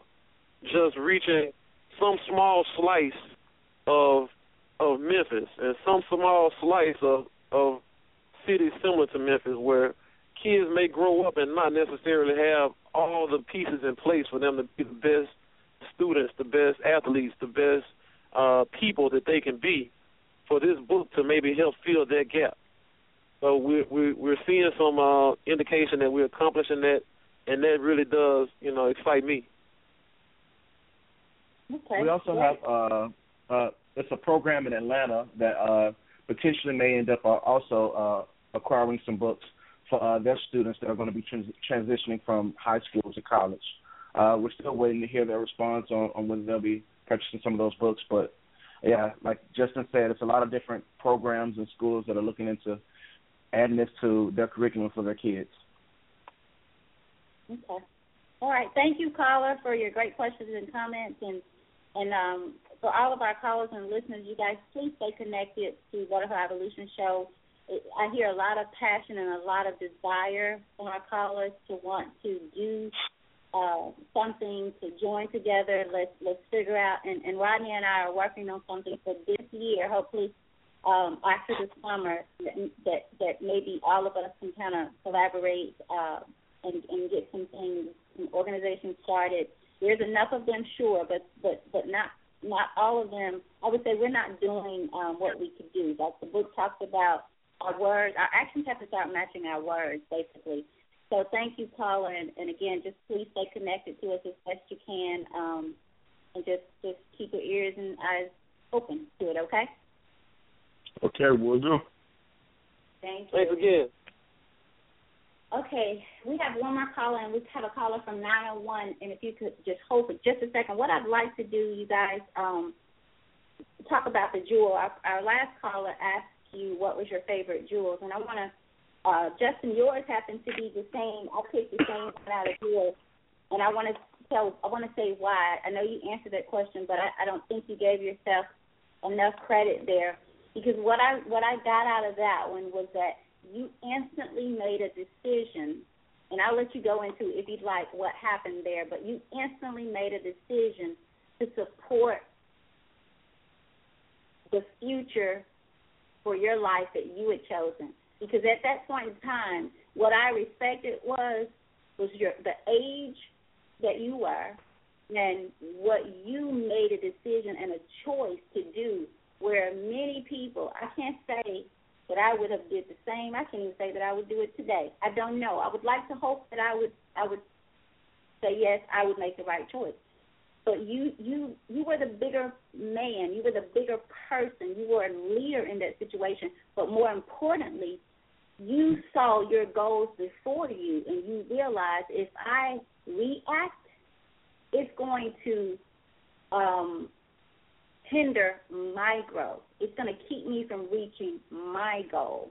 So that's what I wanted to say about yours. And then for Kenny, my favorite one was even if it's free, it will cost you. That one was powerful for me because, and, and I'm going to take it a different route because I feel like we will we will spend our money. Rodney and I have a lot of fun with this on the Butterfly Evolution Radio Show. We're probably hated in this area, but we need to start recognizing what we want to pay for and what we want for free. I'll give you an example. Someone will will see your book, and I personally don't think you put a, put a big enough price tag on it, but that's that's that's okay. I would pay. yeah, I would literally pay twenty dollars for your book because I see value in reading. I see value in learning. For me, books allow me to go places I may never to go and to sit down with people that I may never get a chance to sit down with, and I and I get to learn. So people will spend. I would spend twenty dollars on this book, but now I'm at a time in my life where I don't want to spend twenty dollars at the club, or I don't want to spend twenty dollars almost on a pair of shoes. Really, seriously, I want I want them on sale and so forth. So people, we got that that section or that jewel made me think about what we value and why. And if we could start valuing our souls, our spirits, our lives, our passion, if we can start living beneath our means, sacrificing, pulling together, um, then we will find those jewels, you guys, that you have listed in here. We will be able to see some light. So hold that thought. I want to come, I want to take a call, and I want you guys to be ready to talk more about your jewels um, that were our favorite jewels. So let's take our call. Okay. We don't want to leave people out here too long because they matter, and the lines are just full tonight. Okay, we're going to pull in 901, last four digits 1372. Okay. Hi, my name is Joanne Edwards, and um, uh, I, I do have some quest- one question for Justin and for Kenny. Um, I, I value education. I feel that it's very important. Um, I do uh, believe that a lot of the training all begins at home. Um, my question for you all is how, with the youth today, would you motivate them, encourage them, in particular our boys? Uh, I feel like we can barely get these kids out of high school, let alone thinking about furthering education to get a formal education to eventually get some jobs and careers for themselves to be independent.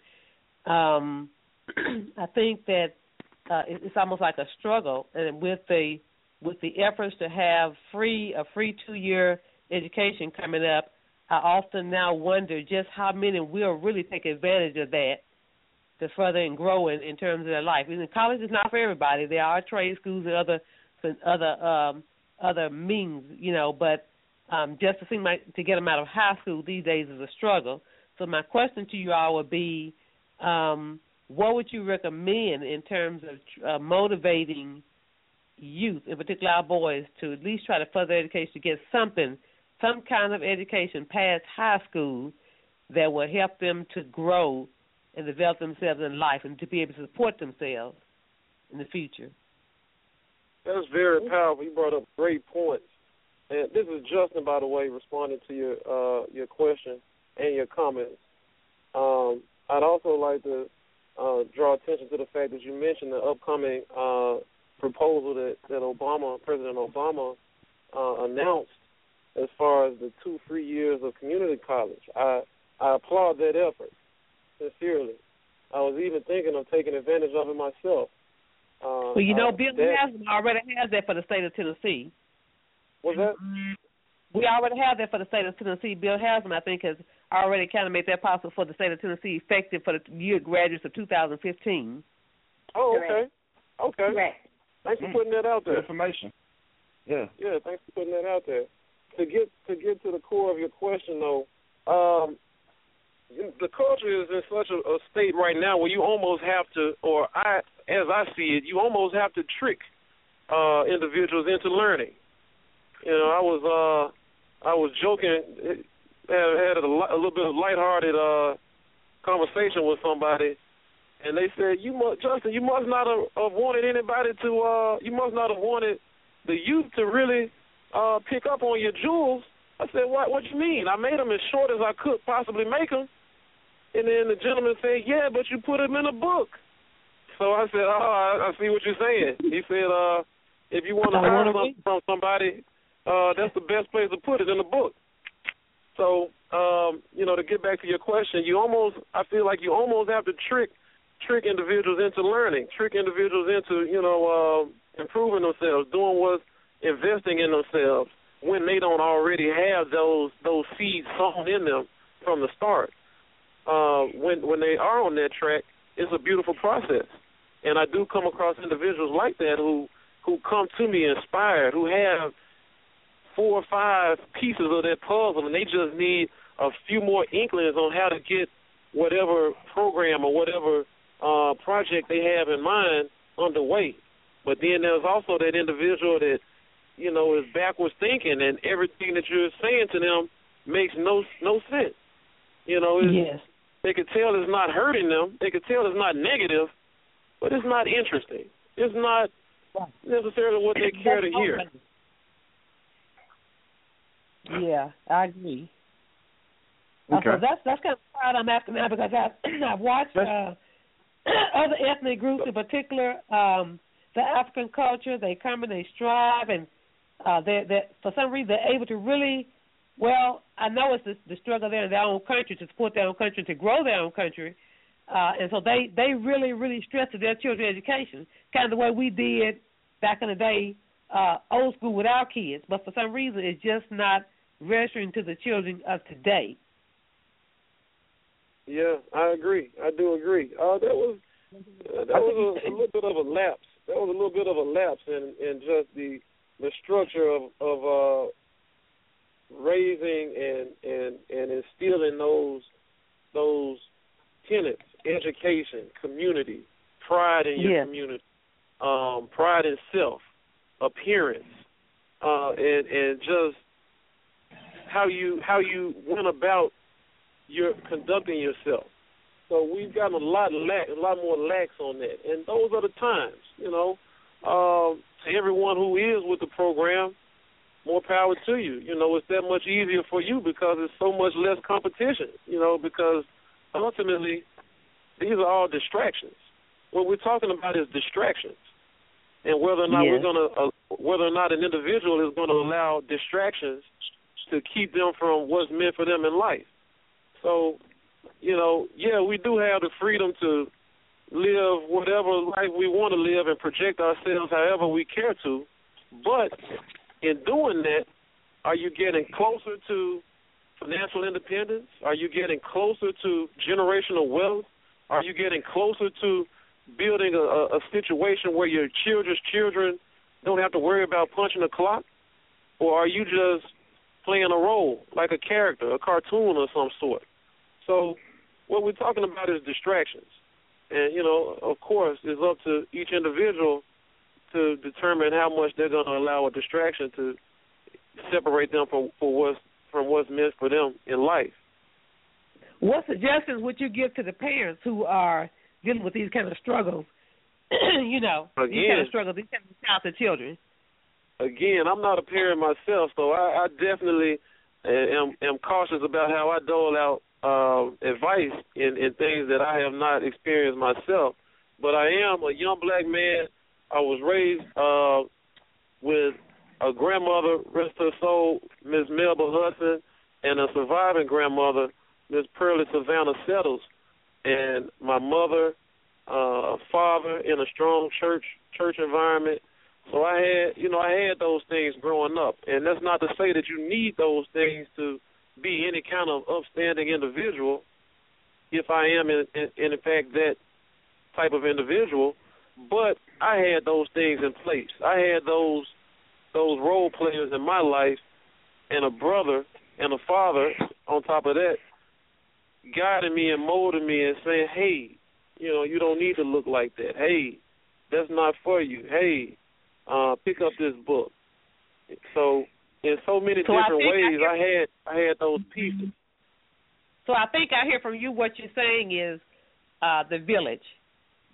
And yeah, the village was there, but let me also tell you this: my mom always told me, you don't have to, you don't have to run into a brick wall to know it's not gonna fall over. So there's a lot to be learned by way of observing. Every mistake is not yours to make. If the person next to you made that mistake, what sense does it make for you to say, "I need to learn myself"? That's that's when I hear somebody tell me, "Well, uh, I got to learn on my own." I say, "Okay, okay," but I know that's a person I can't I can't impact. I can't really I can't penetrate that that level of understanding. When a person tells Yes. me, "Hey, I got to learn on my own," when I'm when I'm trying to give you a shortcut, and you telling me, "Hey, I got to learn on my own," okay, that's all I can say In for that person. in other words, they And it's not for everyone. It's not for it's not for every. I, I mean, I don't want to you know cut off anyone or make it seem like you know anyone is doomed to not succeed. But you know, it's not for everyone uh, to prosper. You know, in short, you know, the Bible tells us you know the poor will always be among you. I don't try to go against that, but if someone tells me something and know, and they're telling me, hey, let me go my way. That's what I. That's that's what word I heed. I let them go their way, and I focus instead on that that individual who is open to what I might have to say. So that's kind of what I'm doing now. Uh, I, I used to really kind of challenge the, with the, with the ones who were, uh, uh, uh, uh, you know, kind of uh, not as that self-esteem was not as high, but that's kind of the route I'm taking now, is to deal with those who really maybe they're lacking in some things, but they really want to still grow, and so I deal with them first. Exactly. You if you Hey, if you you want want- if you want you that change, that's that's that's that's powerful. Wanting it is powerful. Some a lot of people will tell you they you know they want this, they they would like to do this, but do you really want it? Do you really want that for yourself? Are you willing really willing to give up something that you might be doing right now in order to get another place? And so many people aren't. And it's those people, you know, that's stuck in their ways. So, you know. Let let let me jump I in here for would just say- I guess a the second. part- Hey, Joanne. Tammy, Joanne, this is Tammy. Let me jump Hey. in here for just a second. Um, I'm, number, I'm number one, push one. and I'm Joanne. Let me I'm jump gonna just for push one, and I'm gonna listen. This is Tammy, Hello? you guys. Let me get in here for just a second. Um, Okay. We have some so we want to want to move on. I want to get Kenny in to answer that question as well. But you, I, I'm hearing um, that that you guys had grandmothers, brothers, fathers.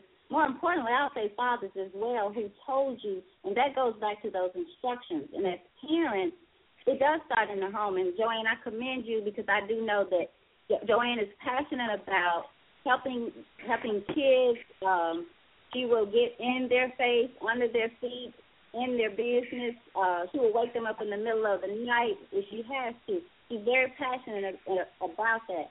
But at the same time, we have to understand that parents have a great responsibility, and they have to start early. You cannot wait until a child is in fifth, sixth, seventh grade, and now you want to push education when he he or she has seen you do everything under the sun against that or not to support that. And then to flip it back, at the same time, we spend so much time on kids, and I and I hate to leave anybody by the wayside. And I'm talking about kids, adults as well. We got to put it before them. You have to excuse. We are here to help you. Either you want it or you don't. And I've had kids that when you are ready, Miss Tammy will be here for you day and night. But I'm no longer going to try to pull you out with that rope when you are pulling me in your stuff.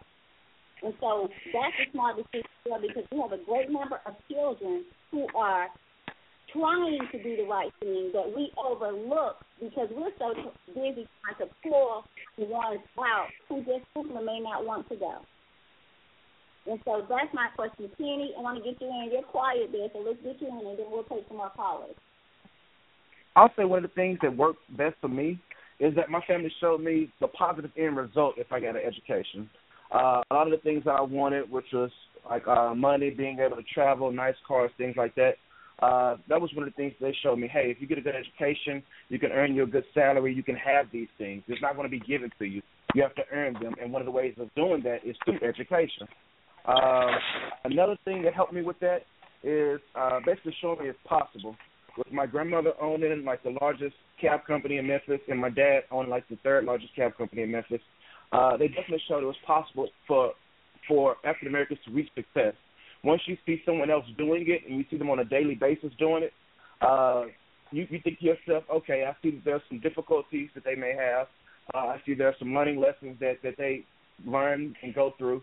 But at the end of the day, you see that it is possible, and that that allows you to know, okay, I can do it. And that's one thing I try to teach my uh, my little cousins that's following behind me. Uh, I'll have them come visit me uh, in Springfield or whatever. I take them on college campuses. Uh, I show them, hey, if you guys want to be able to travel international, whatever, you need to get you a good education, whether it is in college or through trade schools or whatever it is. Whatever your passion is, follow that, and and you will be able to have these things. Uh, and then I just make sure I stay on them. I remember being being in school. I remember my mom uh, and father both consistently coming up to school for those teacher parent conferences. Uh, yeah, they they definitely would stay on top of me at all times. I remember uh sitting down reading and my mom being like, Hey, if you don't start paying attention, I'm gonna turn the TV off, you're gonna have to start all the way over and it definitely gets your attention if you're like three fourths of the way through a book and and you're afraid you might have to start over. So definitely that tough love and staying on your kids and and basically the third thing is just providing them with the resources that they need. Uh whether it is uh, a computer or taking them to the library so they can use the computer there, uh, providing whatever books that they may need, just making sure to provide them whatever they may need to get to that point or to complete that paper or to do research on whatever they need to do. Um, some other resources is something like uh, QuestBridge.com. It's like one of those websites where a kid can apply to to win an iPad, but they don't know that the applications they're applying for is also helping to apply them to 20 to 30 schools all with one application. So they're applying just to get an iPad, but in actuality, they're also being applied for 20 to 30 schools. Uh, another program is Posse.com, uh, which is uh, a resource that helps transition kids from from high school into college. Because I know a lot of kids have issues with that, and a lot of times they end up dropping out because they feel homesick and don't have feel like they have any group around them to allow them to to thrive in college. Uh, so just those are the main three things: is showing the end positive result of education, uh, showing them it is possible, and making sure you stay on them, and also providing them with the resources to make sure they get it done. Justin, thank you so much for that. Uh, we want to thank our caller um, for calling in. Caller, thank you so much uh, for sharing your insight and for your questions. Um, we do have another caller. Uh, we have about 15 minutes left in the show, so um, anyone who is listening online, we want to go ahead and put the word out there to you to go ahead and call in now. The number is eight one eight six nine one seven four zero six. Again, that number is eight one eight six nine one seven four zero six. So if you're online because of the show goes uh, beyond 10 o'clock Central Time, um, you won't be able to hear the, the end of the show. So we do want you to go ahead and call in. And for anyone who's out there listening um, by phone, uh, if you have a question or comment for Justin or Kenny, just press the number one, and we will gladly bring it to the conversation. Um, also, those of you who who we've already pulled into the conversation, we'd like for you to press the number one, so that way you're no longer in queue. Um, because if you have another question or comment, uh, we will not know unless you go out and come back in. So go ahead and do that for us. We're going to take caller from area code 901. Last four digits are 1589. Caller, thank you so much for your patience. Go ahead. You are on the air. Thank you. I had a question for Kenny and Justin. Are you all planning to? You said that the books were on the reading list at some schools, and I was wondering if you all were planning to visit those schools and interact with the students. And the reason why I asked that, my eight year old son had the opportunity to meet Justin, and he took a picture with him holding his book and for three weeks, this is an eight year old, for three weeks he went around telling people, I met a man who wrote a book. So it was exciting for him to put like a person with the book, and he's like, "Show him the book, mommy. Show him the book," because I had the book in my purse. He's like, "Show him the book, mommy. We met this guy." So it's. I was just wondering if you all were planning to actually to get out to some of the schools where your books are being read. Most definitely. Oh uh, yes. Um, yes, uh, it's, it's, you go ahead, Kenny. Oh, you, you, you got it. Yeah, oh, I'd like to say uh, we yeah. definitely plan on uh, reaching out and and speaking at the schools that uh, support the book and embrace some of the themes that we uh, put forth in the book. Uh, as of now, in Memphis, uh, where we we have a partner school, KIPP Collegiate Academy. Um, they've incorporated the book in several of their classes and uh, routinely discuss uh, chapters of the book with with students. So I'm uh, I'm currently signed on to speak with them, uh, speak to the to a audience of their students for uh, black, uh, I can't remember the exact date, but sometime in, in the month of February for Black History Month. Also in D.C., where where I currently am, I'm speaking at also for Black History Month, uh, Potomac, Potomac, D.C. charter uh, charter school. So those are just 2 mm-hmm. schools that have embraced the book that you know that I'll personally be appearing at. And if you would like for me to speak, you know, I'm open. You know, I'm all about the community. So uh, definitely connect me with the principal and any other individual that may need to be contacted. I'd love to share a Mm-hmm. word or two with the students. Yeah, the other speaking engagements are, are just kind of tentative right now. We're just waiting to hear back from the uh, other schools and uh, and nonprofit organizations. Okay, They're not and, and to yet. both of you, to both of you gentlemen, hats off to you. I'm proud of you. I enjoyed the book. Okay, that's Thank you so to much. hear. Thank you so much. Okay, uh, uh, uh, Kenneth and Justin, um, um, something that, that I thought of when you guys were, were, were answering questions, and caller, thank you again uh, for chiming in. We do appreciate you listening, and we hope that you uh, will continue to support the Butterfly Evolution Show.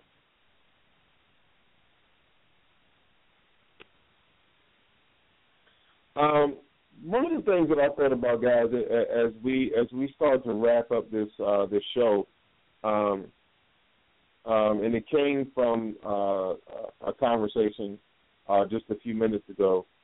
Uh, but one of the things that I thought about was the fact that oftentimes we hear black people um, say that you know the only reason why certain white people have money or property or or any sort of um, possession is because white people leave um, their children money. Um, why do you think it is, and, and what are your thoughts on, you know, blacks can do the same thing, or blacks can have the same opportunities um, as far as you know being born into wealth or being left uh, money. What are, what are your thoughts on that, and, and what do we need to do as a as a society in order to to make sure that it's not just one race of people or one group of people um, who are who are walking into um, a nice inheritance? Yeah, that's that's very uh, that's a very good question. I mean, that's something that I look at and have looked at. Kenny, did you want to take a stab at that first? Well, for the most part, uh, one of the main things that I see as an issue is that uh, with them not really teaching you how to manage your money in school because they don't teach you that at all. You have to kind of learn that through other avenues, which kind of goes back to education again. Uh, that that usually keeps people from making good financial decisions. And you see people all the time buying three hundred dollar Jordans instead of investing in something positive or or spending all their money on Gucci this or Coach that.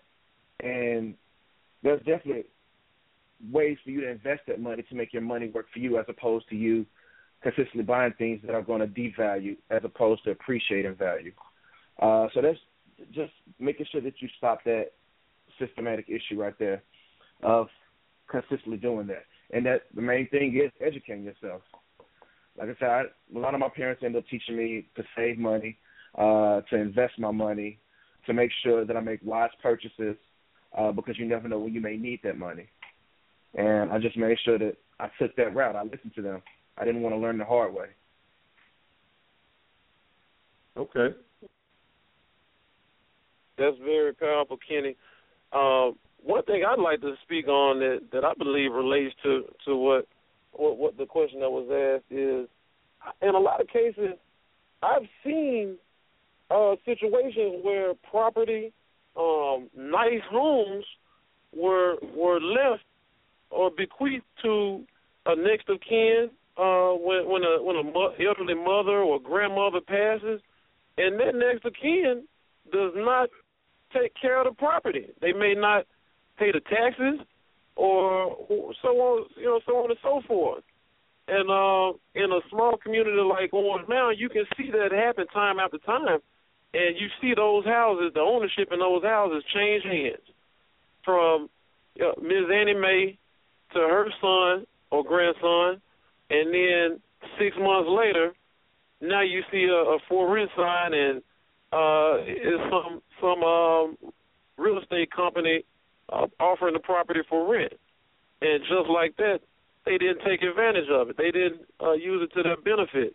So, I mean, I hear the I hear what may be put out that uh, a certain a certain person may get this handed to them on a silver platter, but so, sometimes uh, sometimes you know the game does play in our favor, and through whatever lack of education or not knowing, uh, or just mismanagement, it slips through our hands too. So, uh, excuses aside, I do believe that we, you know, more uh, education, financial management education, uh, financial literacy, um, knowing about instruments like insurance, simple things like that that can help protect those assets protect the things that are left to us. Just keeping up on insurance, paying the property taxes, uh, understanding the importance of real property, and knowing what real property means in and of itself. So things like that, you know, there's there's a lot to be had, you know, by by taking advantage of and and and valuing, placing the proper value on real property, real assets. Like Kenny uh, drew the drew the comparison between real assets as opposed to a pair of nice Jordans. So uh, those things have to be taken into account too. Uh, in the end, of course, um, what you don't what you don't know, uh, you're gonna learn one way or the other in life. So uh, you're gonna learn by opening a book and reading it, or life has its ways of teaching you too, and that's the hard way. So you can pick your poison you can pick your poison. Uh, one way can see you with well off and with with all the things that you like to have, and the other way, the hard way, experience, uh, bumping your head, can can leave you bruised and banged up and you know real regretful, full of regrets. So you can pick your poison. Hey, this is okay. this is I want to get in one question. What I'd like for them, you two, to kind of talk about before we take that last caller. We have just about maybe four minutes, so not long to go. So those of you, we won't go over too much longer, but we may go over a minute or two. So for those of you who are listening, remember if you want to stay on, just again, we won't go very long because uh, we want to don't want to keep you too long tonight. But eight one eight six nine one seven four zero six.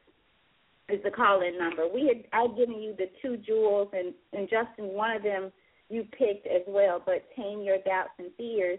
And then for Kenny, it was even if it's free, it will cost you. Um, will you guys just elaborate more on those jewels, Kenny, or you take which one, whichever wants to go first. Okay. So with jewel number seven, tame your doubts and fears. Uh, a lot of times, whether we want to admit it or not, uh, we we are kind of we we kind of allow ourselves to fall back into inaction because we may be uh, hesitant, uncertain, doubtful, uh, reluctant.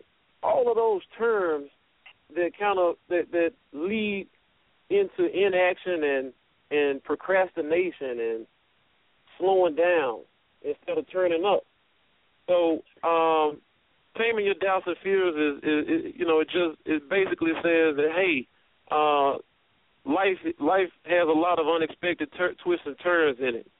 Uh, but fear, never let fear just bind you and and bind you into inaction and bind you and scare you into not going after what's really yours. Okay. All right. And Kenny? Uh, mine's uh, you mentioned chapter twenty-eight, right? Uh, right. Even, and the title of that is "Even if it is free, it will cost you." Uh, exactly. The example that kind of used in the book uh, was basically if you buy a leather jacket uh, that's a hundred dollars, uh, it'll end up lasting you probably three years, depending on the quality of the jacket. If you buy a knockoff jacket similar to that, it'll cost you fifty. And if you don't really know, you'll think, okay, I'm getting a better deal with this this fifty dollar jacket, mainly because it's cheaper. But that's not the true value of the jacket. That that fifty dollar jacket is going to last you say six months because it's made of cheaper products. The real cost to to have it last that exact same three years is six hundred dollars to you, as opposed to the well three hundred dollars to you, as opposed to to the to the fifty dollars you initially thought that it was going to be. So that's kind of the the ideal of that chapter is making sure you're able to distinguish true value of a product. Uh, I used to buy cheap products sometimes myself just because I really didn't have the money to buy the expensive stuff. But over time, you realize those things will fall apart on you real quick. So now I just make sure I save my money up, I wait for a deal, and I buy the best product at the right time for the best price using whatever coupon codes or whatever. Just make sure you get the most bang for your buck. And it doesn't even necessarily have to count as far as to products in particular. Uh, it can also count towards your time. If, even if it's free, it'll cost you. If you end up wasting your time doing something that's not beneficial, um, that time is money. At the end of the day, you're wasting your time doing something that you could have been doing something to bring in money or to educate yourself or to or to do something traveling, whatever you feel like doing with your with your time. So just know that, like I said, even if it's free, it will cost you. Well said. Well said. Rodney, anything from you? We're we're got just a few more minutes. Anything on your end? I'm just, I'm just going to add to what I just heard, and, and and and here's what I'm going to say. You have to pay a price for everything that you get in life. Either you're going to pay that price in the beginning, or you're going to pay that price in the end. You just have to choose when you want to pay for it. Good Definitely stuff. with you. Good stuff. Okay, lastly, guys, hello. Who has who in your life has motivated you? Um, I would say, or ch- who has pushed you the most? Who's been your motivator, your leader? Um, and if you got one or two, that's fine too. But who has that been for you? okay. Uh, I, I have for that question. I have to uh, stand up and salute three very uh, three very influential women in my life. First, my mother and her mother, Ms. Melba Hudson, and also my father's mo- mother, uh, Ms. Pearlie Randolph Settles. And uh, those three women really, uh, my mom, she pushed me, and she always critiqued me, whether it was a um, a project for school, homework, you know, telling me not to turn anything in sloppy or not neat. Uh, my my grandmother, she gave me that she was a military woman. She was in, in a, a nurse in World War Two, and she always gave me that structure. Uh, she told me to encourage me to stand up, you know, and, and be a man, things like that. And my father's mother, uh, Miss Pearlie Randolph Settles, she she was that just inspiration. She always uh shined from afar, and she every time you see her, she's smiling. Uh, she's a 100 years old. The President of the United States actually wrote her a congratulatory letter uh, last year for her birthday, for her 100th birthday. Uh, but she was uh, a civil rights activist. She marched and and uh, marched across the city to downtown and did all kinds of things, honorary things that uh, she's being recognized for even to this day. So those things kind of inspired me from her. So together, the influence that the women in my life had was was immeasurable.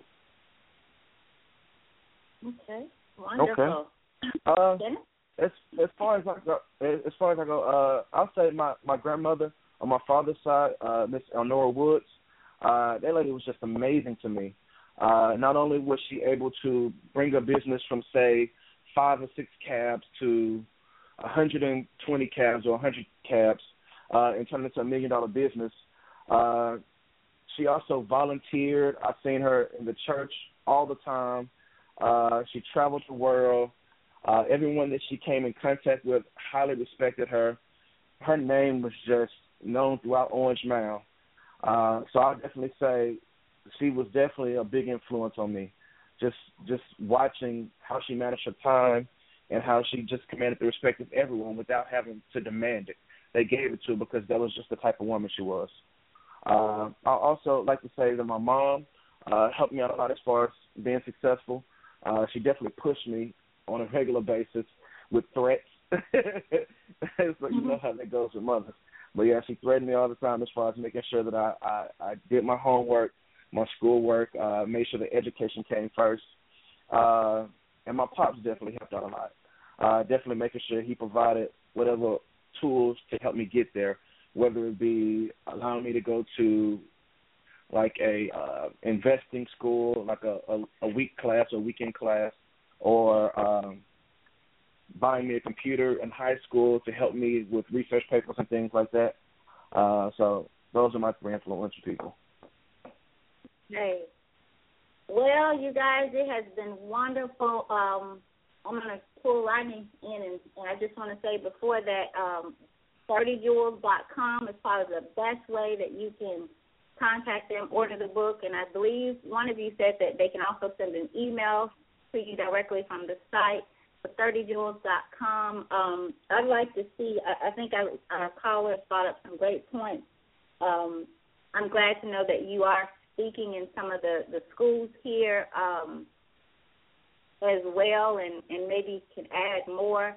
I'd like to see you even go back to UT Knox because I know a lot of a lot of our young people get there and, and, and just feel overwhelmed, and a lot of them end up coming home um, so maybe you guys both being from UT Knox and, and doing so well, Rodney had, had pointed out that um, we kind of reminded him of our first show when we interviewed him and Brandon. And Brandon, my son, graduated from UT Knox as well. Um, a little different from him because he came from a military background and had kind of experienced all all walks of life. But it's it's amazing, and your story is not limited because you hear a lot of people that get there and get in that culture shock be a great opportunity to go back there freshman year and be able to speak to those young African men about your experience and some things that they can do, and then bring the, all the students together to kind of say, hey, this is what you all can do to see people as people, um, and let's go from there. Because I feel only when we get to that point where color is not an issue for anyone – that we are not a black leader, but we are a leader. We're not a white leader, but we are a leader, and that takes work. It takes change. And I'll say this, and I'll shut up. I read this quote where it says there are two things, two, two things that a man can have, and that's in his life: God and a good, godly woman. And I'll say that and end there because I've heard you guys talk about your grandmothers and your mothers and all of those things and it made me think about that quote. So as as men, when you're picking those women, first have God in your life, women before you try to make him your husband let God make a man of God out of him. So, Rodney, I'm going to turn it back over to you. Thank you, Kenny. Thank you, Justin. And we'll be in touch. This is not our last Most time. definitely. Um, after, you, shortly Thank after you, Rodney, having a song. shortly after Rodney speaks, could I um uh let the listeners know about some upcoming events and opportunities uh about the book? certainly. We have the time. We just didn't want to keep you guys. So, certainly, tell all you want to tell. Okay, Rodney, you can still go. Uh, you you guys go ahead because I'm actually going to close out the show. So go ahead and go ahead and do that. Um, anything that you want to let the people know, um, go ahead and do that now, and then I'll just close out after you guys. Okay. Again, thanks so much for allowing Kenny and I this platform to uh, present the book and everything else we've been involved in to your listeners. Uh, you got a great listener base, as we've seen from all the all the listeners that called in with questions. But um, the book can be found online through our website, www.30jewels.com. We're also available um, on several platforms, including Amazon Kindle, Barnes & Noble Nook, uh, Apple iTunes, um, and a couple other Google Play. platforms. I made. Google Play. What else was that, Kenny? Google Play. Google Play. I thought I was forgetting one. So those are the different uh, different channels you can find the book. Now we also have uh, promotional promotional events going on in DC. Uh, upcoming events uh, at the Busboys and Poets Restaurant on 14th, 14th Street in Northwest DC. For all the listeners in the DMV area, we'd love to see you come out. The dates will be made available uh, when we find when we solidify the dates on the website. So stay tuned on the website to get that information. Great, great. Pass that along to us because we'll post it on the event page as well and keep people, um, you know, we'll share it for you as well. Keep people informed. Okay. Hey guys, uh, just to let you know, uh, this is Rodney. Uh, I am actually in the DMV area, so uh, let's definitely keep in touch, and I'll support you guys any way I can. Um, I'm right here, um, right outside of DC, so anything I can do to help you guys out, please just let me know. Okay, All right, great. thank you so much, Ronnie. Yeah, uh, most definitely. Um, a- as we close out this show, we're gonna ask that you just hang on with us. But as we close, as we close out this show, um, first of all, thank you to our guests, uh, Kenny and Justin. Um, thank you to everyone who called in, regardless of where you called in from. Uh, we just want to say thank you. We appreciate your time. We appreciate you uh, tuning in with us this Monday night. Uh, there are so many distractions out there in the world today, but but we're so glad that you decided to be a part of this movement.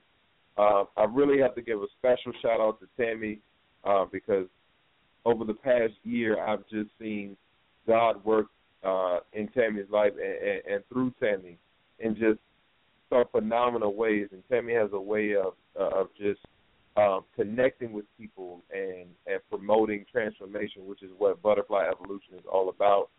And I've never witnessed Tammy compromise herself, her beliefs, um, or Butterfly Evolution. Um, and so that is inspiration for me, uh, and I'm I'm sure it is for so many other people. And please know that you all are a member of the Butterfly Evolution family. You are always welcome on the Butterfly Evolution show. If you have a topic that you'd like for us to um, review or look into and can uh, possibly have you on the show um, in the near future, please reach out to us. Um, but as we close, I just want to say this. During the month of January, beginning back on January the 5th, um, just a few weeks ago, we have seen the power of having strong male leadership and what that can do in a city, what that can do in a neighborhood, what that can do in a state, what that can do in an entire country. These phone lines have been busy, the internet has been busy with people tuning in either to support our guests or to find out more about our guests or their or their books or their events. And that just goes to show that men we have something special. and we cannot take that lightly. We must always put God first. We must never be selfish. We must always be humble. And we have to do what it is that we were called to do. We have to be leaders and not followers. We have to be men and get away from being young boys. We have to grow up and put away all childish things because when you do that, the sky is the limit. Next week, we have two more powerful men, Mr. Jamaal Bowman and we have Mr. Henry Gardner. And we hope that you all will come back next week and enjoy us on the Butterfly and, and join us on the Butterfly Evolution Show. Again, this is Rodney. We want to say thank you to everyone who tuned in. We hope you have a pleasant night and a wonderful week. And as we do every Monday night, this song goes out to famous cousin Diane down in Atlanta, Georgia. Good night, everyone.